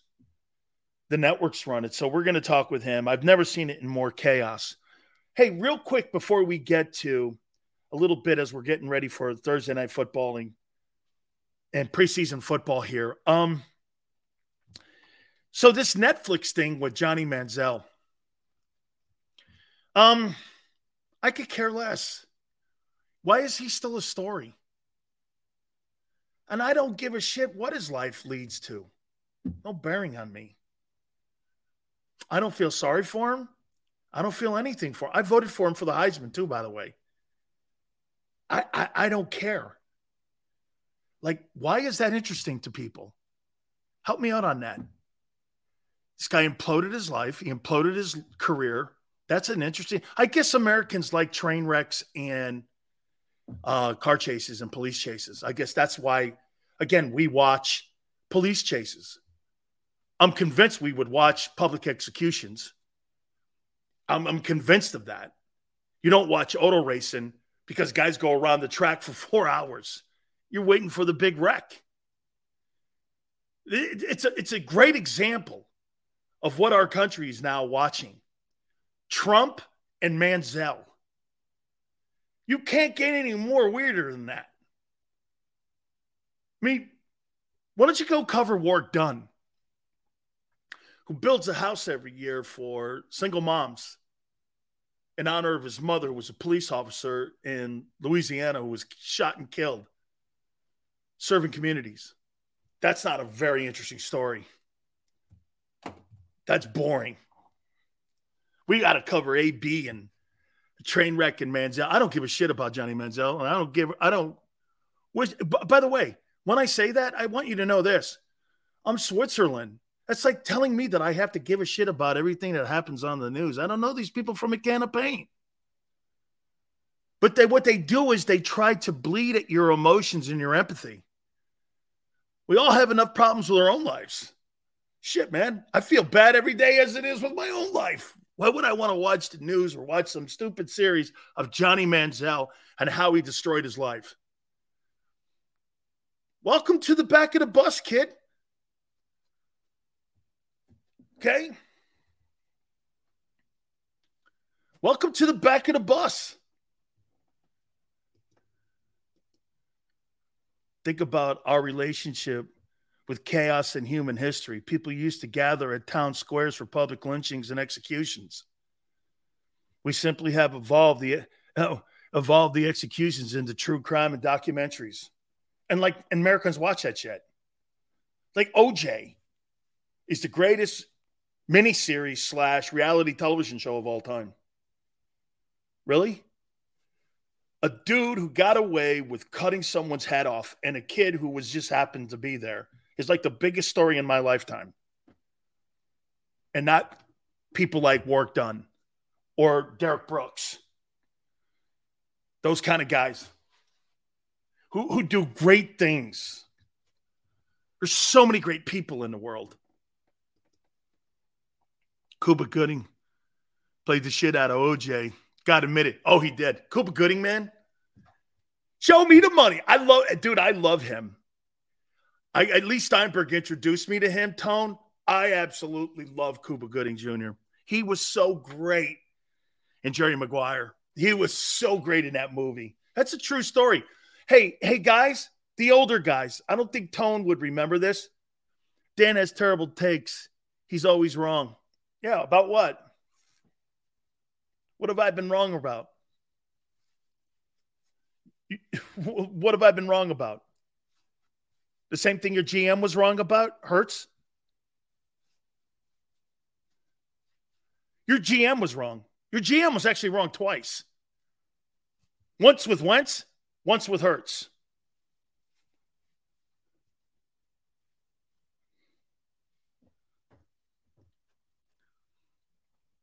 Okay. Hey, wh- who was that? Who was that defensive back that played in Arizona? And it's not Aeneas Williams. That the movie was kind of based after, and he was the guy that wanted and said and coined the phrase, "Show me the money." Somebody. What was his name? and he uh, Leigh Steinberg Leigh Steinberg repped him. Oh, what was that guy's name? Not Pat Tillman, no. It wasn't Chuck Cecil. What was that guy? I think it was 46. Why do I see number 46? He was a DB that played back in that time. Damn. No, it wasn't Boston. He was a DB. Played defensive back for the Cardinals. And Oh man. Like 46 or 47. Damn it. I cannot think of that. I'm I'm I'm, I'm gonna I'm gonna look it up during the um I'll look it up. I'll look it up when uh but I got a chance to meet those guys, and Leigh Steinberg um, had him hang out with him, and he kept saying, "Show me the money," and that's how that movie was was put together. It's a true story, and it was all based in Arizona, man. I'm a diehard Eagle fan, and I'm realistic. Tim McDonald, thank you, 85. Tim McDonald. Tim McDonald. That's who that story's based. He's the one that coined the phrase "Show me the money." Tim McDonald, dead on. Tim McDonald. He's a good football player, too. I'm a diehard Eagle fan and I'm realistic. I also remember when the fan base was the same, but from what I'm hearing every day on here are a bunch of Star Wars fanboys. What happened? I just, they're diehard. Christian, they're just diehard. Will you eat crow if Dean balls out? You say he won't replace Edwards. He's not going to. Hey, what? Hey, cool? Sure. Cool. Wait a minute, cool. Cool. I'm not rooting against him. You think I'm Angelo? You think I'm Howard Eskin? I'm not rooting against him. I want to be wrong. I'm not rooting against him. Dude, I get more satisfaction on players' success than failures. You got me pinned wrong, dude. I do not wish for any negativity unless you're an asshole. I do not do that. I, if you think that, oh, I know why. Because that's pretty much the kind of standard stuff you get when you listen to most. Okay, understand. I've never done that. I've never been that guy in the air in my 30 years. Okay. We're rooting for shrimp. Okay. Okay. Okay. Hey, and by the way, okay. Hey, look, by the way, I'm the one that picked you to go to Super Bowl last year. Okay. I'm not saying you're rooting against saying you don't believe he will be good. I don't believe that he's going to be big enough, nor do I think he's going to have the experience. It's a, as a matter of fact, cool. I'm not sure I really ever said I don't think he's good enough. I may, I may have, but the only reason I don't think he's good enough is because you're dropping him into the meat grinder now. You know, he's hurt. So get this: how how many days? Hey, Tone, how many days have the Eagles practiced actually? He's missed four of them. How can he be doing a good job if he missed four days of practice in 10? How could he be doing a good job? Well, So when the Eagles come out telling you, how many practices have they had? Today makes eight of actual on the field. He's missed four already. He's missed half the practices. How could he be doing a good here? Here's what the Eagles would have you believe. They signed two dudes off the street at linebacker. He's missed half the practices, and they're telling you he's doing a good job. How is that feasibly possible just in participation alone?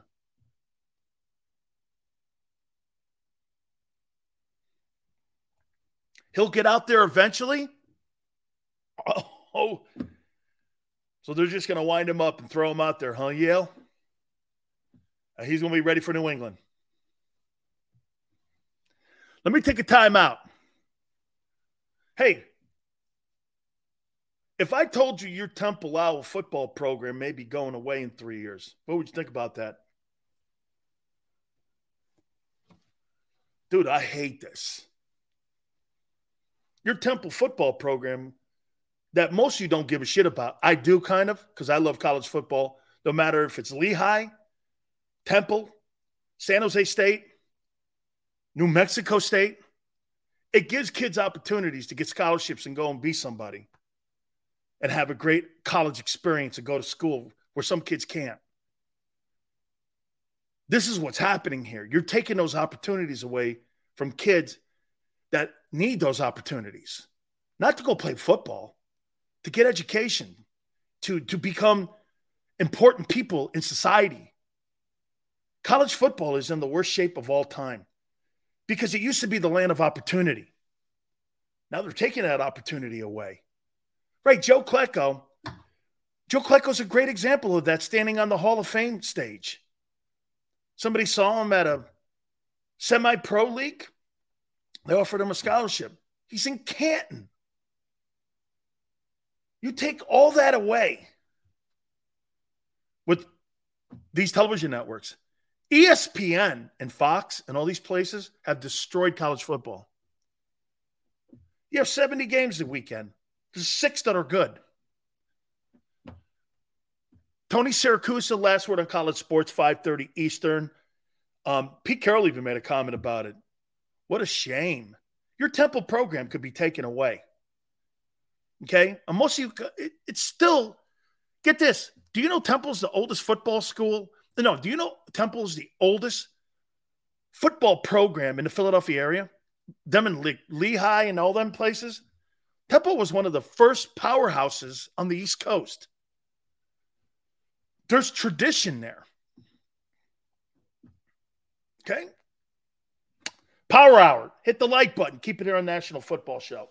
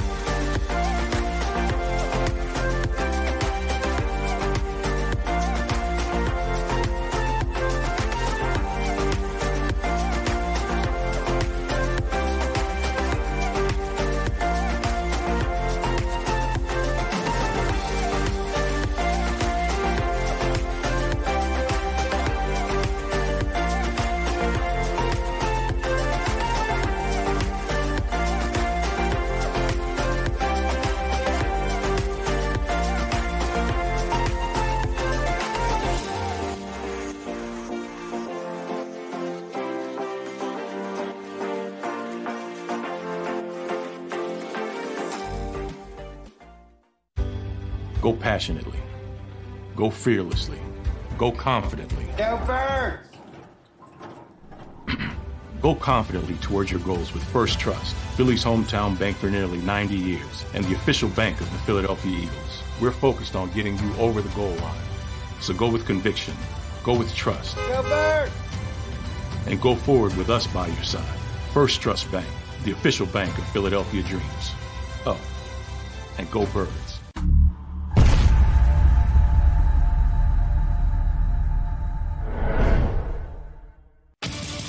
The greatest fans on earth. It's a bold statement, but would you expect anything less from Philadelphia? 58 years of heartache creates a toughness, a grit, a resolve not found in most. Sure, our prayers were answered, but now that we've had a taste, we're looking for more. Pondley Hockey, official partner of the Philadelphia Eagles. All right, did you know I was the mommy slam dunk champion? Really? yes, really don't sound so surprised. Let's see it. Oh, you're ready. All right, here we go. Let's hear the crowd. So go to right, go to left, fake 'em out. Mama go up, up, up. She did it. Again? You can't avoid gravity, but United Healthcare can help you avoid financial surprises by helping you compare costs and doctor quality ratings. United Healthcare. Uh huh. E A G L E S. Eagles.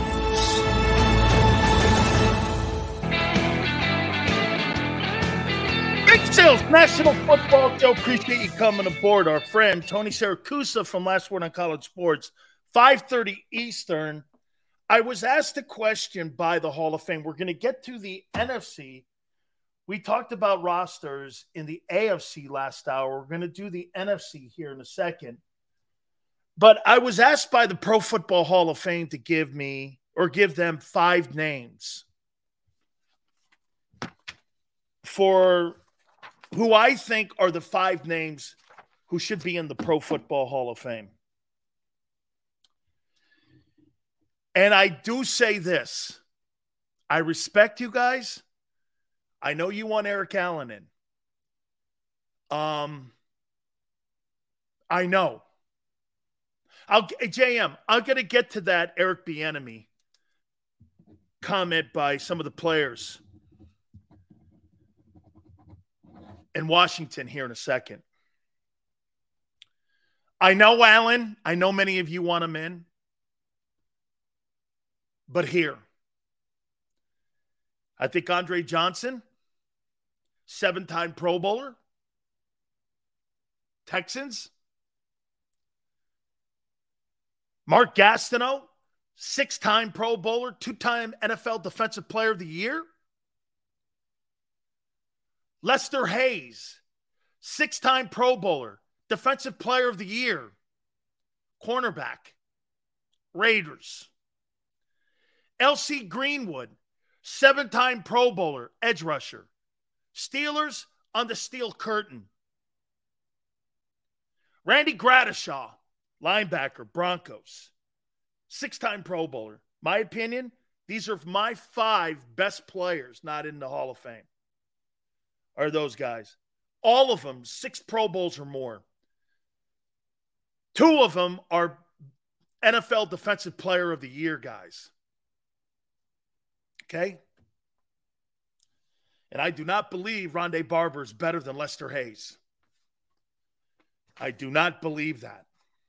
Okay. So Eric Bieniemy now is getting heat because of his bedside manner. I told you guys this last year. This is why he's not a head coach. He's not a people person. Never has been. He's not a guy that motivates. He's a guy that alienates. And this is why when he goes and does his interviews, no one comes away thinking that's my coach. Don't you think there's a coincidence that 13 times he's gone for interviews and all of them have ended in t- tremendous failure? Why? He, he's not a people guy. Now, some would go like this. Now, does that matter? Because could that just be a perception? Would anybody would anybody confuse Bill Belichick on being a people guy? Or would anybody give here? I'm going to make this point to you. This is going to be so off the wall. Tone. This is probably what gets me in trouble. Let me let me hang hang in here.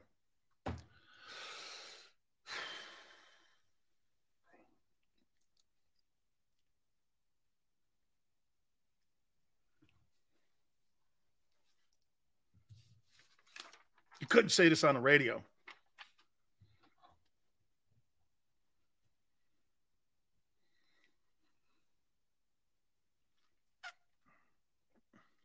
I'm going to say it. If Bill Belichick were black, he would never have gotten an interview ever.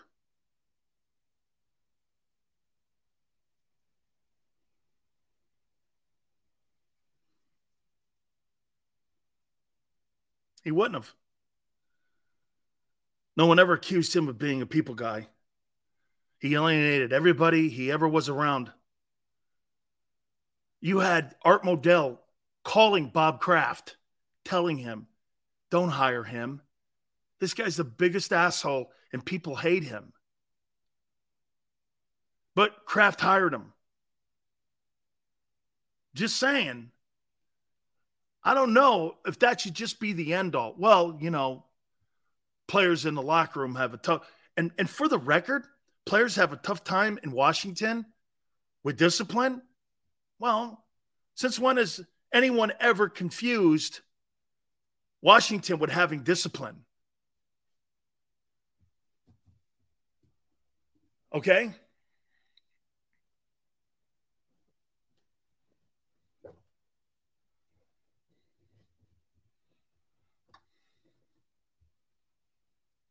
Does Bieniemy have Belichick's mind? Did you think that Bill Belichick well, Bill Belichick was on the um, Bill Parcells coaching staffs, and Eric Bieniemy's been on the Andy Reid coaching staffs. So you thought Bill Belichick was a genius in New York? Or was it LT? Where did you think Bill Belichick was a genius? Because he coached the Giants? Remember something Parcells didn't hire him, Ray Perkins hired him. Ray Perkins hired Parcells. Wasn't like those guys, you know, collided with one another. Those guys were brought together by someone else. Okay?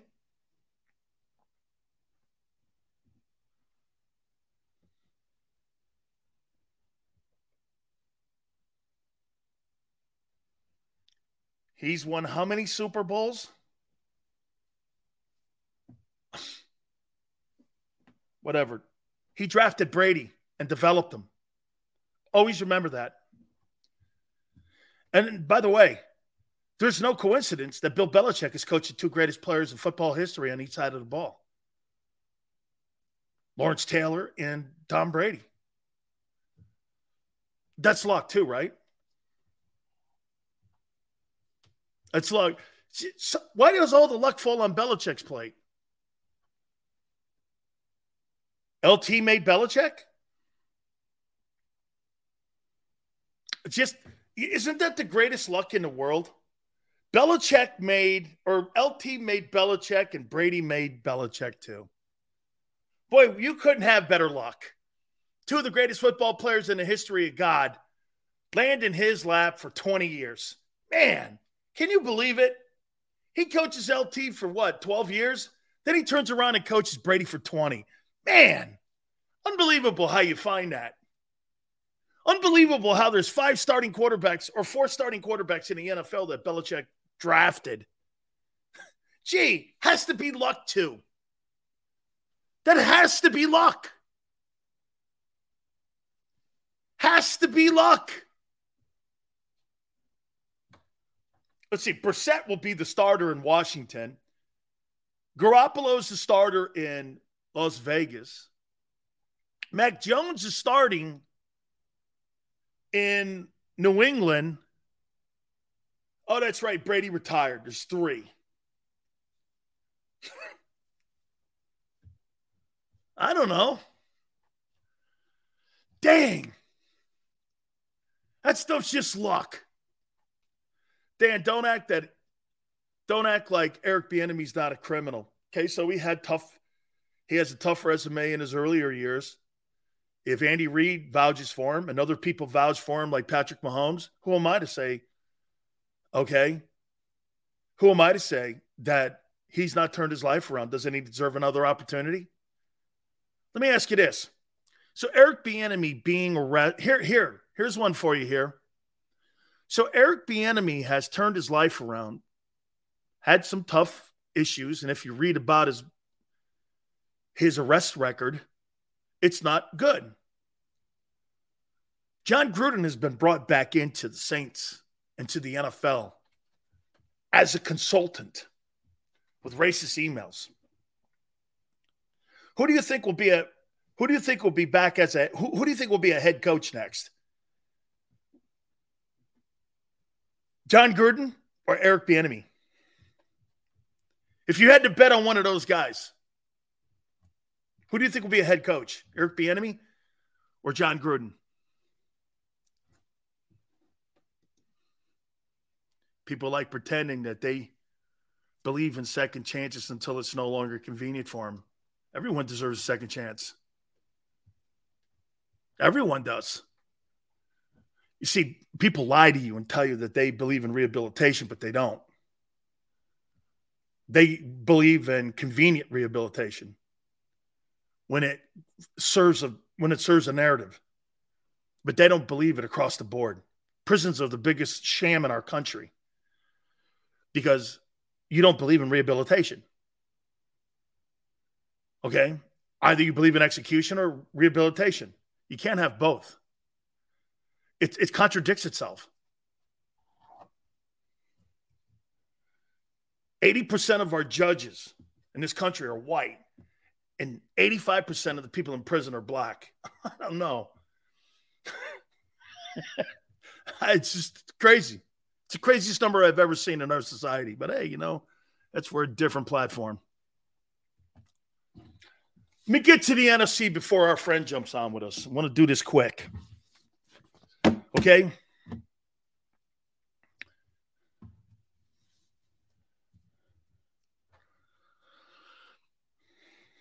Ten best rosters going into the first week of exhibition football. Um, boy, I like that Commanders ro- roster. O line got better, running backs good, wide receivers are good. Quarterback obviously is an issue. You know, you know what Washington reminds me of? It's a lesser version of San Francisco, isn't it? Good front seven, linebackers are decent, back end's good, coaching staff well, Bieniemy we just talked about is good. That's a that's a sleeper team. They get any kind of play, in my opinion, out of the quarterback position. I think I think I think Washington could be the 10th best roster going into the first week of exhibition football. They were 8 and 8 and 1 last year. I had to actually you know, I had to actually look that up Okay. I had to actually look that up. They were 8 and 1. Hey, Dan, the NFL will have more black quarterbacks by the 2030s. Yeah, why do you think that is? Because they're finally letting black quarterbacks play to their skill set that they teach them in college. And now the NFL old head coaches are gone and they want the dual threat guy in the league. So guys like Charlie Ward and guys like Tommie Frazier and guys like that, and uh, Vince Young, who truly didn't get a chance to be superstars in the NFL because they had to play under a certain system. Now they're creating systems for them. Yeah, you're going to have better. You're going to have more. You're going to have. You're going to have more opportunity because there's more diversity at the position now. See, there's. It's not that there's more black players. You have more diversity at the position because African Americans who back in the 60s and 70s didn't want to play quarterback because they knew they were limited. They weren't going to go on and play in the NFL. But now you have more diversity at the position. You're going to have more African Americans with an opportunity to be NFL quarterbacks. There's more diversity at the position than there's ever been. Phenomenal. That means we're getting better players. I look at the quarterbacks we have in the NFL today. The league is littered with great players. They're littered with superstar talent. It's the best I've seen the position in a long time. Okay? If you were a quarterback in the 60s, 70s, 80s, and early 90s, that position didn't have diversity to it. It didn't have diversity in the coordinators. It didn't have diversity. It had it in college. Okay? But they didn't have it in the NFL. Now you have a shot at it. Okay? So you have more chances. Warren Moon couldn't play in the NFL because you know why? They didn't want Warren Moon to be a face of a football team. Warren Moon would be the first player taken in the NFL draft now. That's the difference when Warren played versus today. He'd be the first player taken, not a free agent. So that's the difference. And great.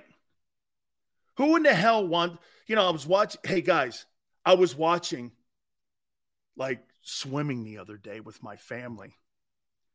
And my wife or my daughter, you know, she goes like this to me. She goes, Dad, when do you make a swimming? I go, It's a country club sport.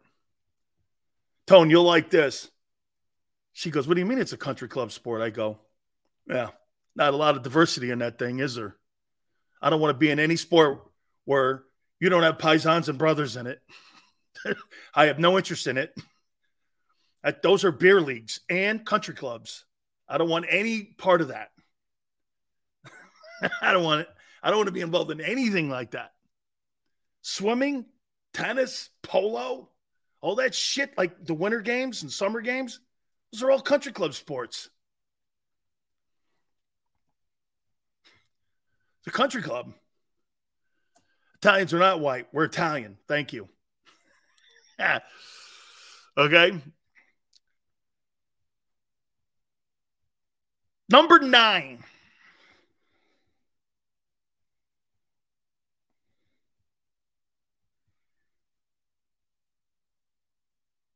I got the Packers roster here. I think the Packers have a good roster and a shitty quarterback. I do. Okay? They're not going anywhere. I got the Giants at eight. JM goes, only a buffoon would say swimming is a country club sport. You know what's even more wild about that? 50% of the world swims. And 50% of the world can't swim. Yeah, because I'm sure that's why you see a lot of diversity, JM. In those Olympic Games. a lot of diversity. Yeah, I'm sure. Uh, hey, I'm sure minority kids and kids in um, in, in in the city are are starving to come out of the YMCA and get a, get a chance to go swim at Stanford or Harvard. Hell, okay.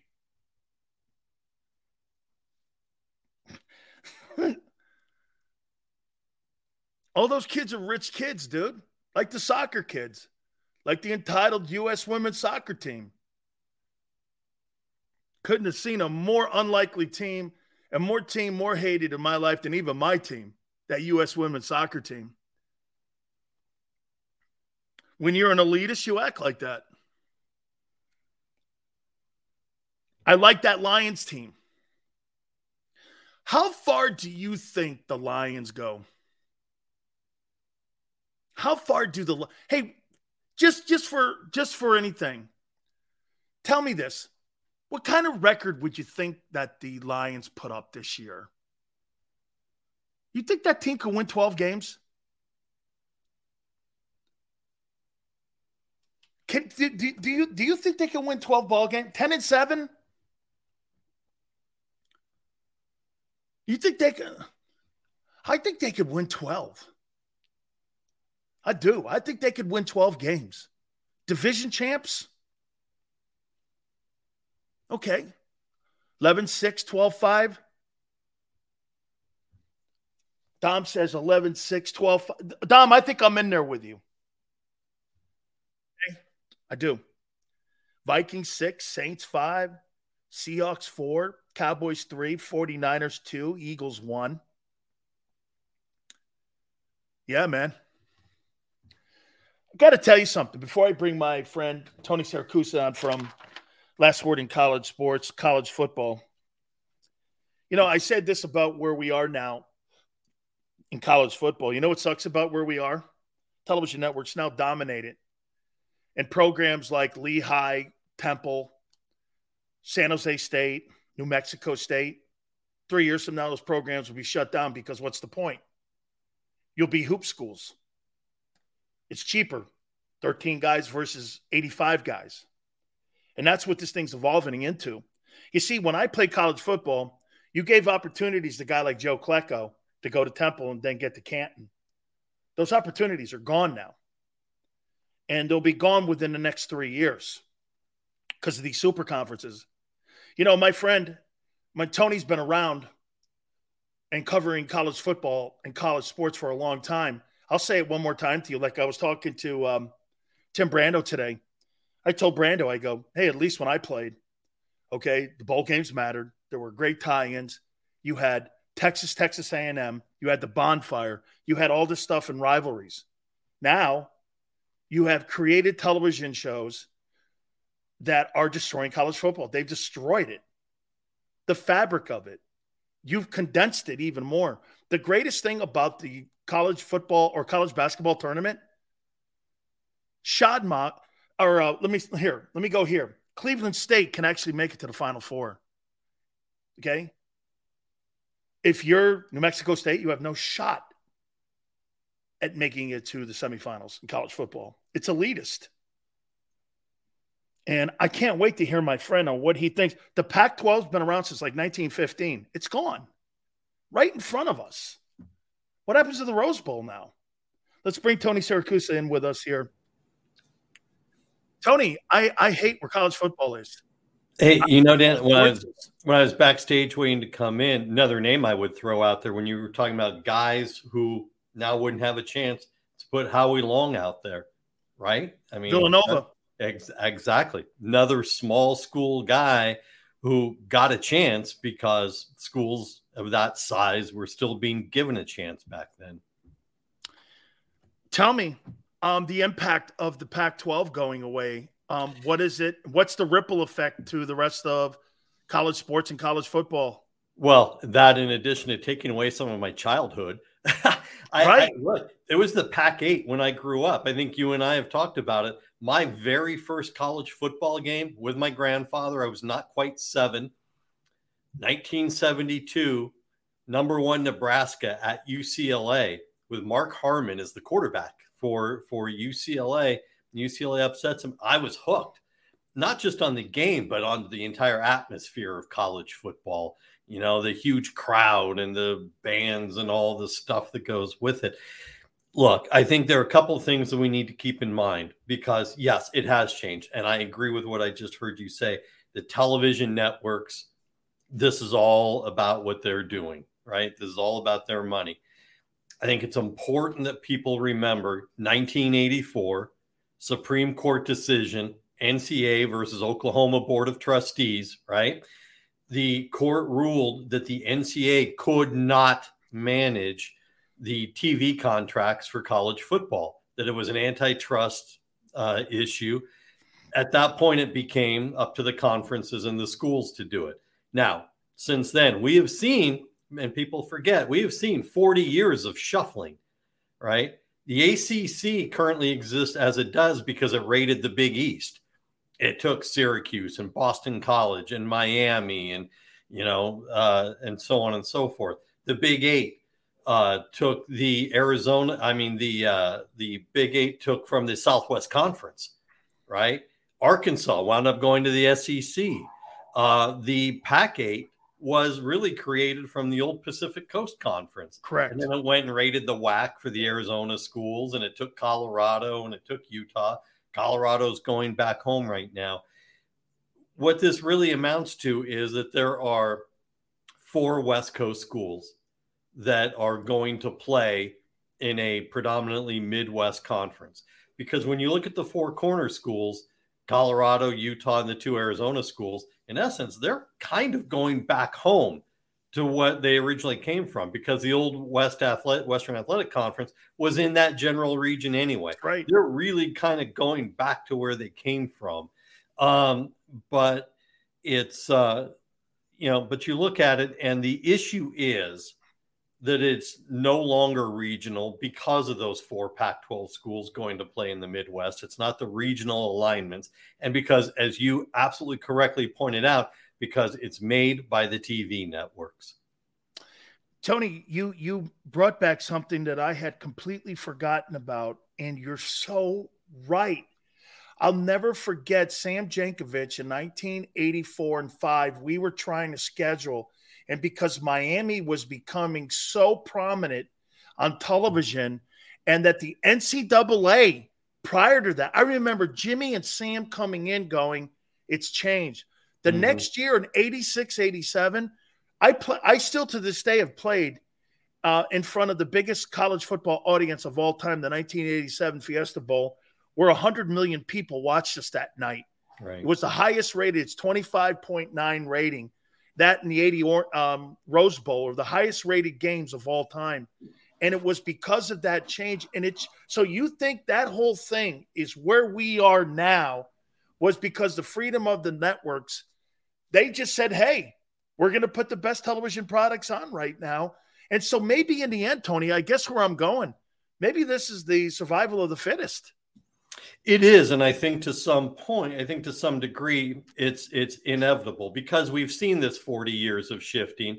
What I think really makes it seem bigger now is that the Pac-12 was taken down over the course of about 72 hours. Yeah. That it it really the the pace of it. Look, a couple weeks ago, you and I you and I talked about how at the Pac-12 media day after George Kliavkoff did his horrible state of the conference address that that Rick George, the athletic director from Colorado, walked out. He left the Pac-12 media days, went to the airport, got on his private jet, and went back to Colorado. And at that point, I was telling people Colorado's gone. They're leaving. And 72 hours later, they did. Um, Arizona was going to leave. You know, once that happened, this was going to start the floodgates. Um, it's it's and, and look, part of it is on Kliavkoff, a large part of it. He had two years, and the best TV deal he could get was a streaming deal from Apple. I mean, you got to be kidding me. Look, you were highly recruited, all right, when you went when you were in high school. Let me ask this. Imagine a coach coming into you, sitting in your living room with you and your family, and saying, Look, Dan, you can stop. None of your games are going to be on ESPN. Fox Big Noon Sunday ain't coming. But hey, if your parents pay a hundred dollar premium on an Apple Plus subscription, we get a cut of that, and they can see you. So all good.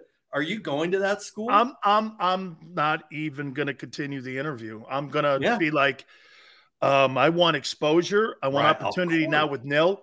I want for people to see me play, and I'm going to play in the Southeastern Conference. The big here's what I'm going to do. I'm going to play in the Big Ten, the Southeastern Conference. I might now because of what the Big 12 is starting to look like a little bit. Mm-hmm. Outside of that, um, no, I, I have really no interest in Notre Dame because I don't know what their future is. So I mean, I, though that's where I would play. Yeah, look, I totally agree. And I think you brought up a point which is huge in this. We're in a day of the NIL and personal branding.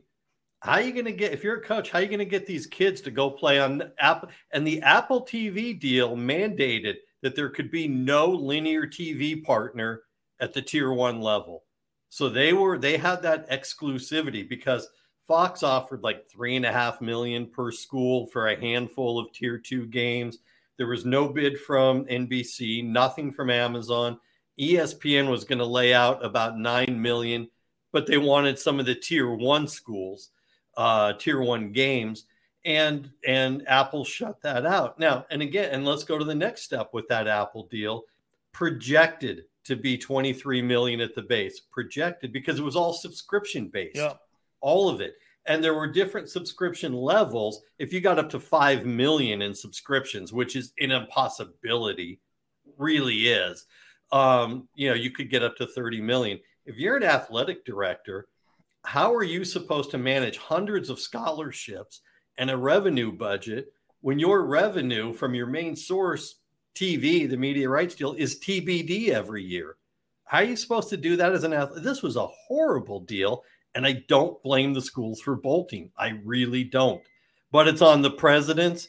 It's on the, you know, because they're the ones who hired Kliavkoff. They're the ones who gave him this authority without ever checking in on him. The commissioner works for the presidents and the chancellors, not the other way around. But the Pac 12 treated it that way. And they did under Larry as well. Um, Absolutely. So let me let me let me go here then. Okay, how does this affect then the bowl season too? Because with all the tie-ins to the Pac-12 that they had in, especially, you know, the Rose Bowl. It's funny, man. They've had a pretty a pretty tough um uh off season here because you know where do they fit in when it comes to expansion? They had to deal with that. Now you have to deal with this. The Pac-12 Big Ten relationship is completely toast.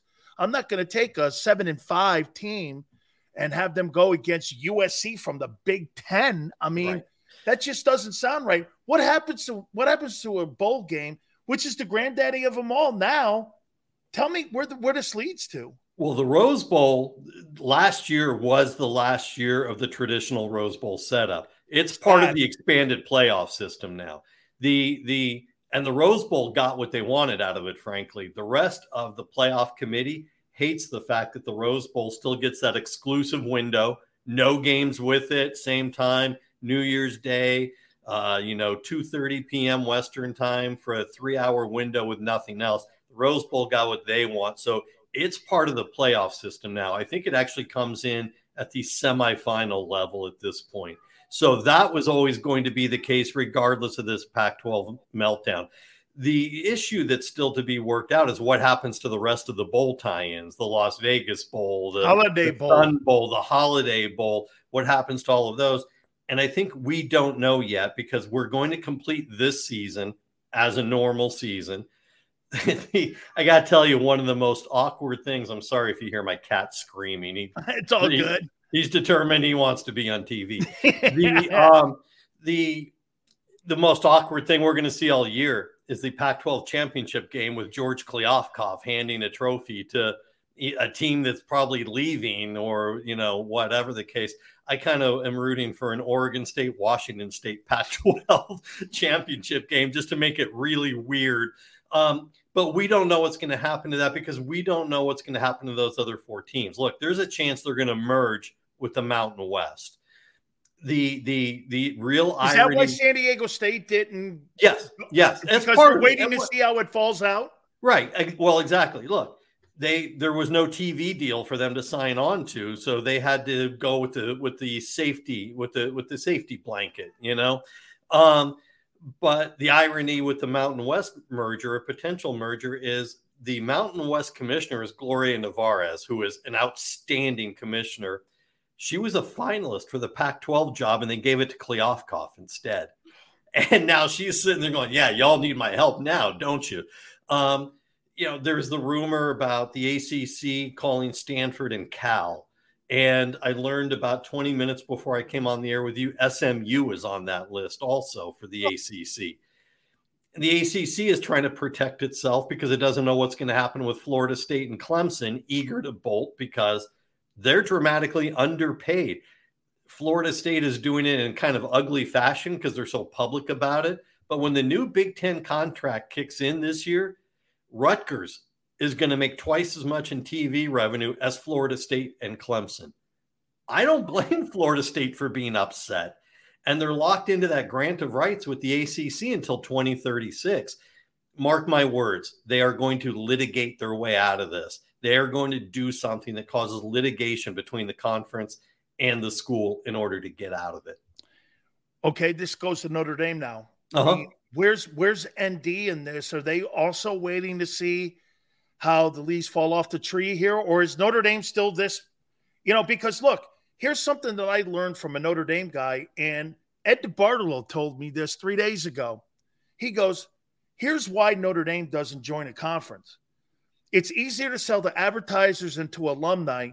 I'd rather be 23rd or Mhm. 24th in the country." Mhm. then fourth in the SEC East Mhm. or fourth in the Big East. It, it's we're a national brand. We're not a local brand.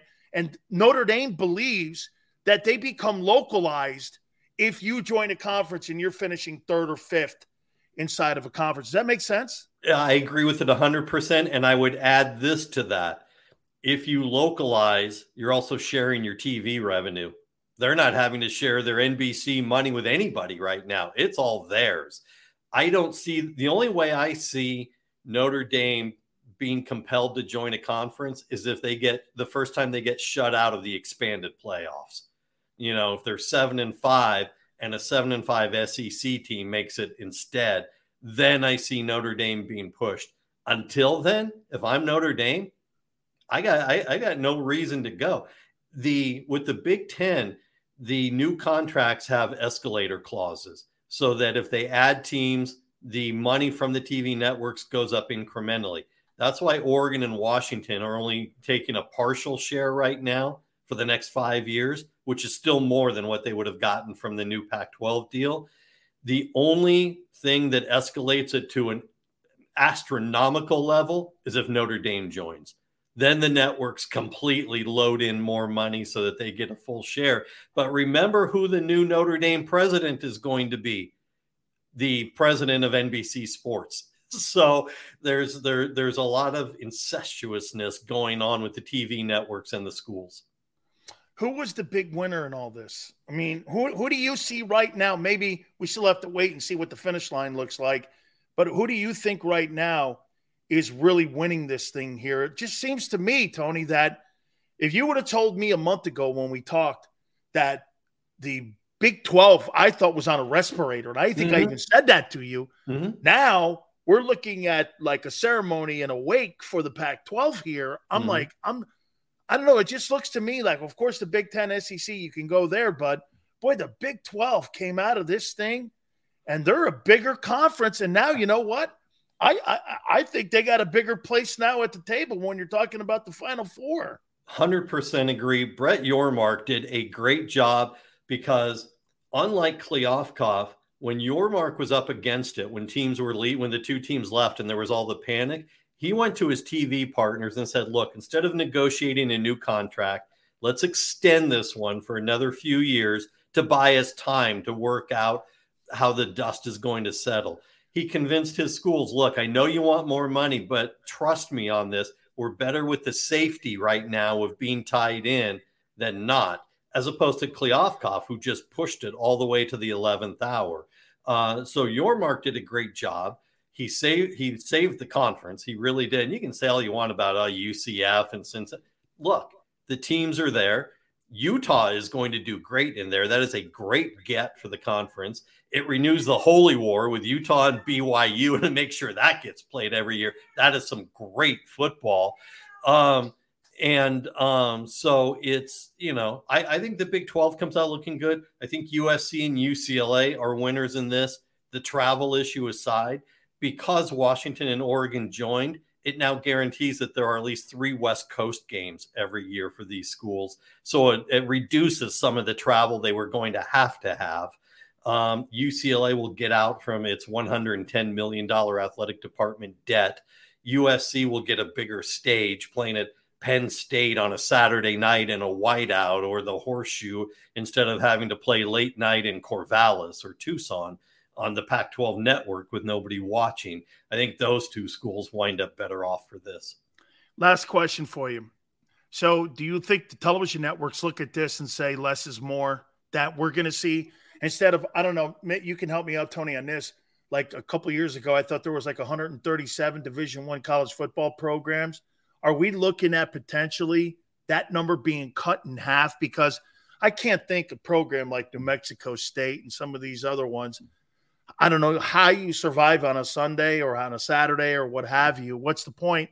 Instead of going having a football program and a basketball program, don't you condense your resources to go one college basketball or college football? Because some of these places are going to have to take the model of what you see at Gonzaga and mm-hmm. pick pick one or the other. I think one of two things. It's one of two options because the money for this is not sustainable long term you just can't. ESPN is cutting personnel, but yeah. throwing these huge sums of money at, at, at, the college football. Chip Kelly told a reporter today, and I will tell you that a Wake Forest Dave Clawson has told me this several times, advocating for college football pulling away from the rest of sports, college sports, and running itself. If you do that, I think that accelerates the going to 65 or 70 teams total. And if you do that, I got to be honest, what I eventually see is two major conferences who wind up dividing up their conferences by region by putting your west schools yep. west and you you wind up going back to where we were 5 years ago or whatever the case was if it winds up being that and then you know hopefully you know there's room for some of the group of 5 schools still to, to play and maybe wind up with a P5 and a G5 as two different things and they each have their own playoffs Absolutely. Tell folks where they can find you, Tony. I knew you'd be right on top of this. I've never seen it like this now. I, mean, I haven't either. It's it's it's um it, I'll tell you this, this is gonna be an interesting year in college it, football to say the least. It's it's gonna be strange because we're all gonna be looking forward to what's next, you know. Yes. Thankfully, in a few weeks, we're gonna be talking about games. We're gonna be asking how Vanderbilt is a two touchdown favorite over anybody like Hawaii. um, and we'll be talking about those things. But it's last word, last word on sports.com, and you got the college football link right there. We have ramped up our staff during the offseason. We've been blessed with budget increases and ramped up our staffs. We got 30 writers across the country covering college football. We've got a Twitter feed at Last Word on CFB. We're on Instagram, Facebook, and you can get me at Tony Bruin on Twitter.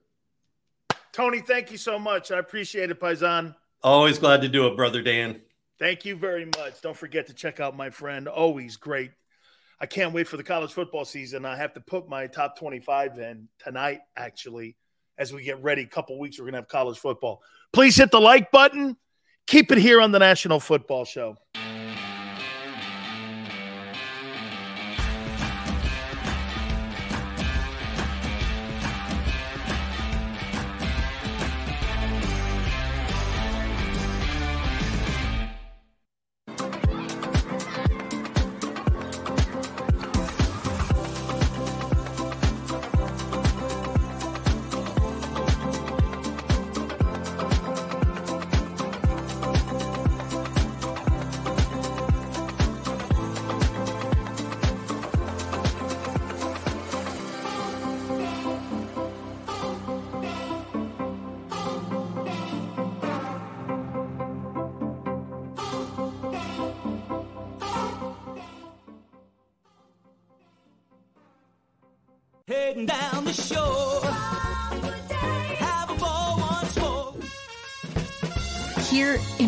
Imaginations run wild and time stands still. Because here, you can find the best of the Jersey Shore all on one five mile island.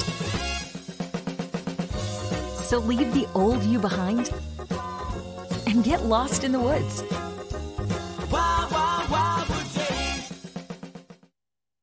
Score and save in southeastern PA and Delaware with Colony Pools this football season and let the experts close your pool with a custom Merlin safety cover in green for the birds. And if you join our Winter Watch team, we'll give you another 20% off and Colony Pools will handle it all. Keep your tiles on your pool, not in your pool. Fly with Colony right now, birds fans. Visit flywithcolony.com.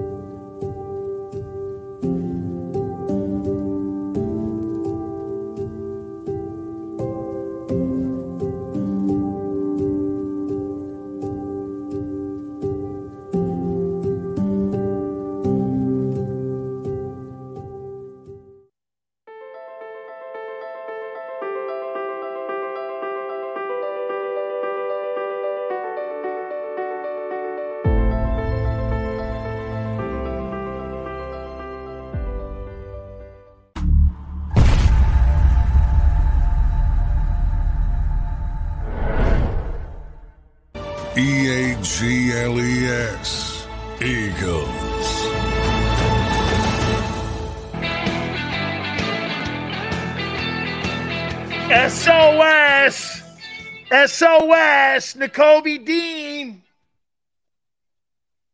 He's going to get beat out from a guy who was standing at the ice cream stand two days ago. Disdain. Holy cow. Do you think he practices tomorrow or what's he doing? Let me guess, he's on a sabbatical. Or no, he's on a mission, like a Mormon mission or something. What's he doing? Is it an it's an ankle injury, knee injury? What is this? Just curious. Dude.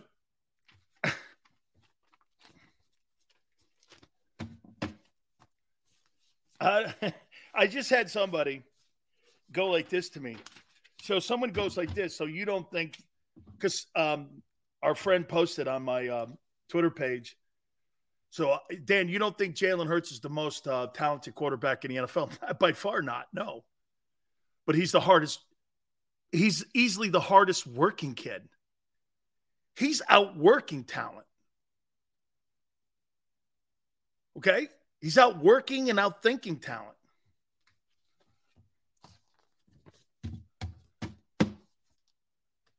Totally. That's a more talented player than Jalen Hurts. Jalen Hurts thinks himself around a football field better. Same way Brady. See, don't you understand when I say that? I'm comparing your boy to Tom Brady. Because Brady did the same thing. It's not a rip. I don't know why people are taking it that way. You don't have to be the most talented quarterback or the most talented player to have a better career than somebody else. You don't.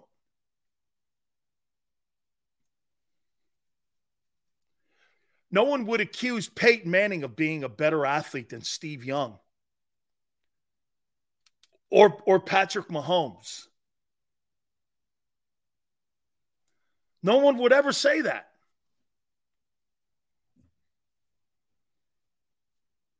Or Montana. Was Dan Marino a better passer and better quarterback than Joe Montana? Technically, skill wise, yes. Who's 4 0? Joe. yeah, but Joe's not the most, uh, he's not the most gifted quarter. I know.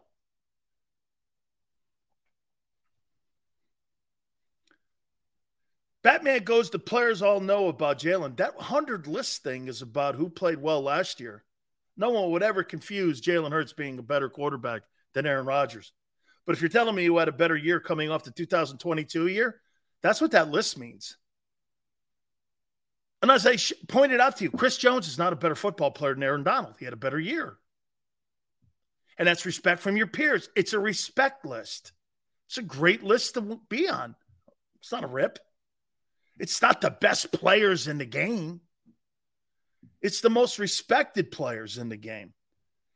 That's why it's not about why Jalen's third on that list. It's about how people revere him now. You know, I told Tone this prior to going on the air. I've never seen a guy get both working in the same direction as fast as him. You're revered and you're working hard, and people see it and rewarding you.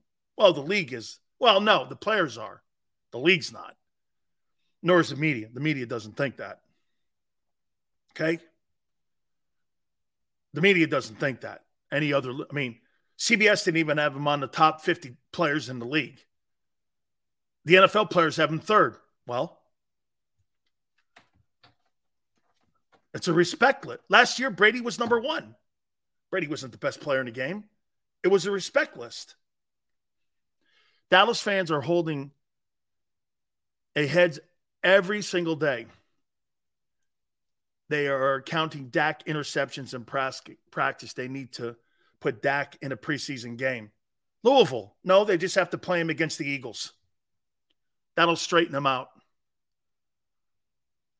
because he dominates him. Hey, Dan, can you book a guy like Dan Mullen? I can. I would love. Hey, hey, um, 85. Did did Brian Johnson did he play for Kyle or coach for Kyle Whittingham at Utah too?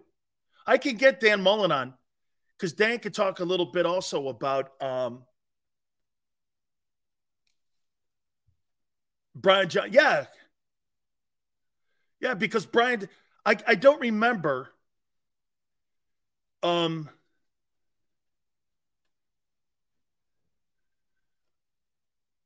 I, I, I, did, did he play at Utah? He was a quarterback at Utah. Yes. Kyle Whittingham would know a lot about him too, but Dan Mullen would be better because he coached for him at Florida and also at Mississippi State. So yes, yeah. So we, yeah, I'll, I'll work on Dan Mullen. Dan's a heck of a coach. Hurts is not a bum. You know why he's not a bum? Players in the league have great respect for him. I have great respect for him. That's quite a list to be on. That's how that's how people in the league see him. Players. Media doesn't. But players do. It's cool. Guy wasn't even on that list a year ago. So 2023 is going to tell us an awful lot who he really is. You go from not being on the list to third. Who is he going to be in 2024. Who's he going to be?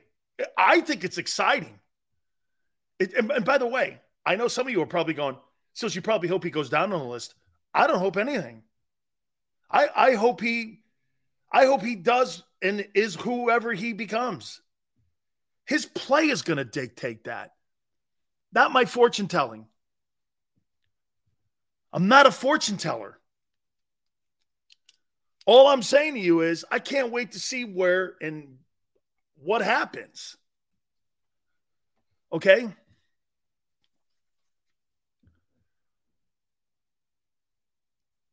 Oh, hey. All I'm that, that's and and by the way, when I saw that, I was like, man, that's great. And how people look at him. Carson Wentz, number three in 2018. Was he? Don't say that. John Doe, no, he wasn't. What was Carson Wentz in 18? That's a great one. Thank you, Chris. What? Hey, oh my God. What did the players have him ranked in 2000? That would be a. You're lying. No way. The players rank Carson Wentz number three in 18? I didn't. No way. No way. No way. I will not believe that. No way. No way. No way. Oh my God. Oh my God. Oh my God. Oh my God. No. Oh my. That is so shitty to end the show on that.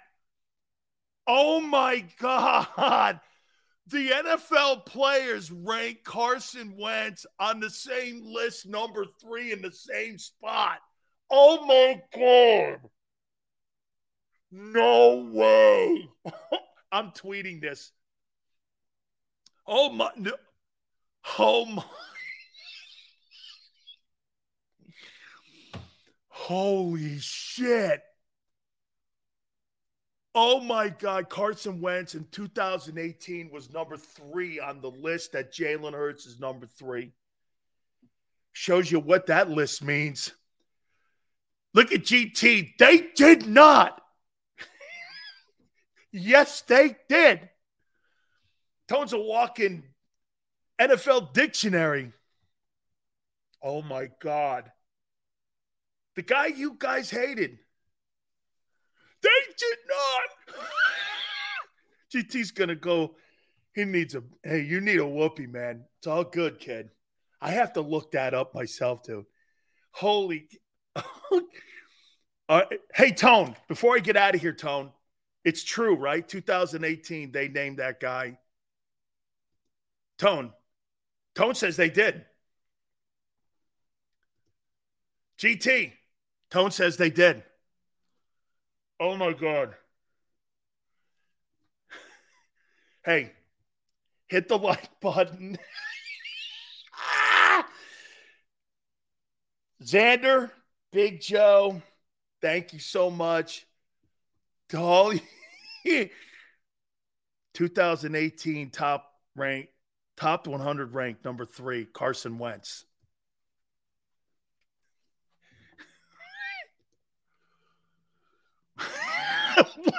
Pennsylvania, baby. Oh my God. What a great tweet coming. Holy cow, at Dan Sileo show. Xander Big Joe, thank you very much. Tone is going like this. Cilio, I, I why would I feed him that shit?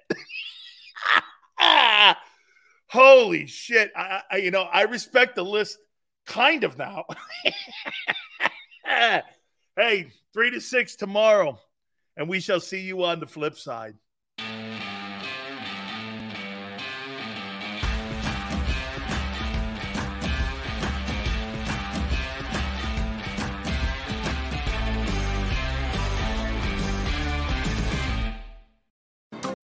When you need mealtime inspiration, it's worth shopping Kroger, where you'll find over 30,000 mouthwatering choices that excite your inner foodie. And no matter what tasty choice you make, you'll enjoy our everyday low prices, plus extra ways to save, like digital coupons worth over $600 each week. You can also save up to $1 off per gallon at the pump with fuel points. More savings and more inspiring flavors make shopping Kroger worth it every time. Kroger, fresh for everyone. Fuel restrictions apply.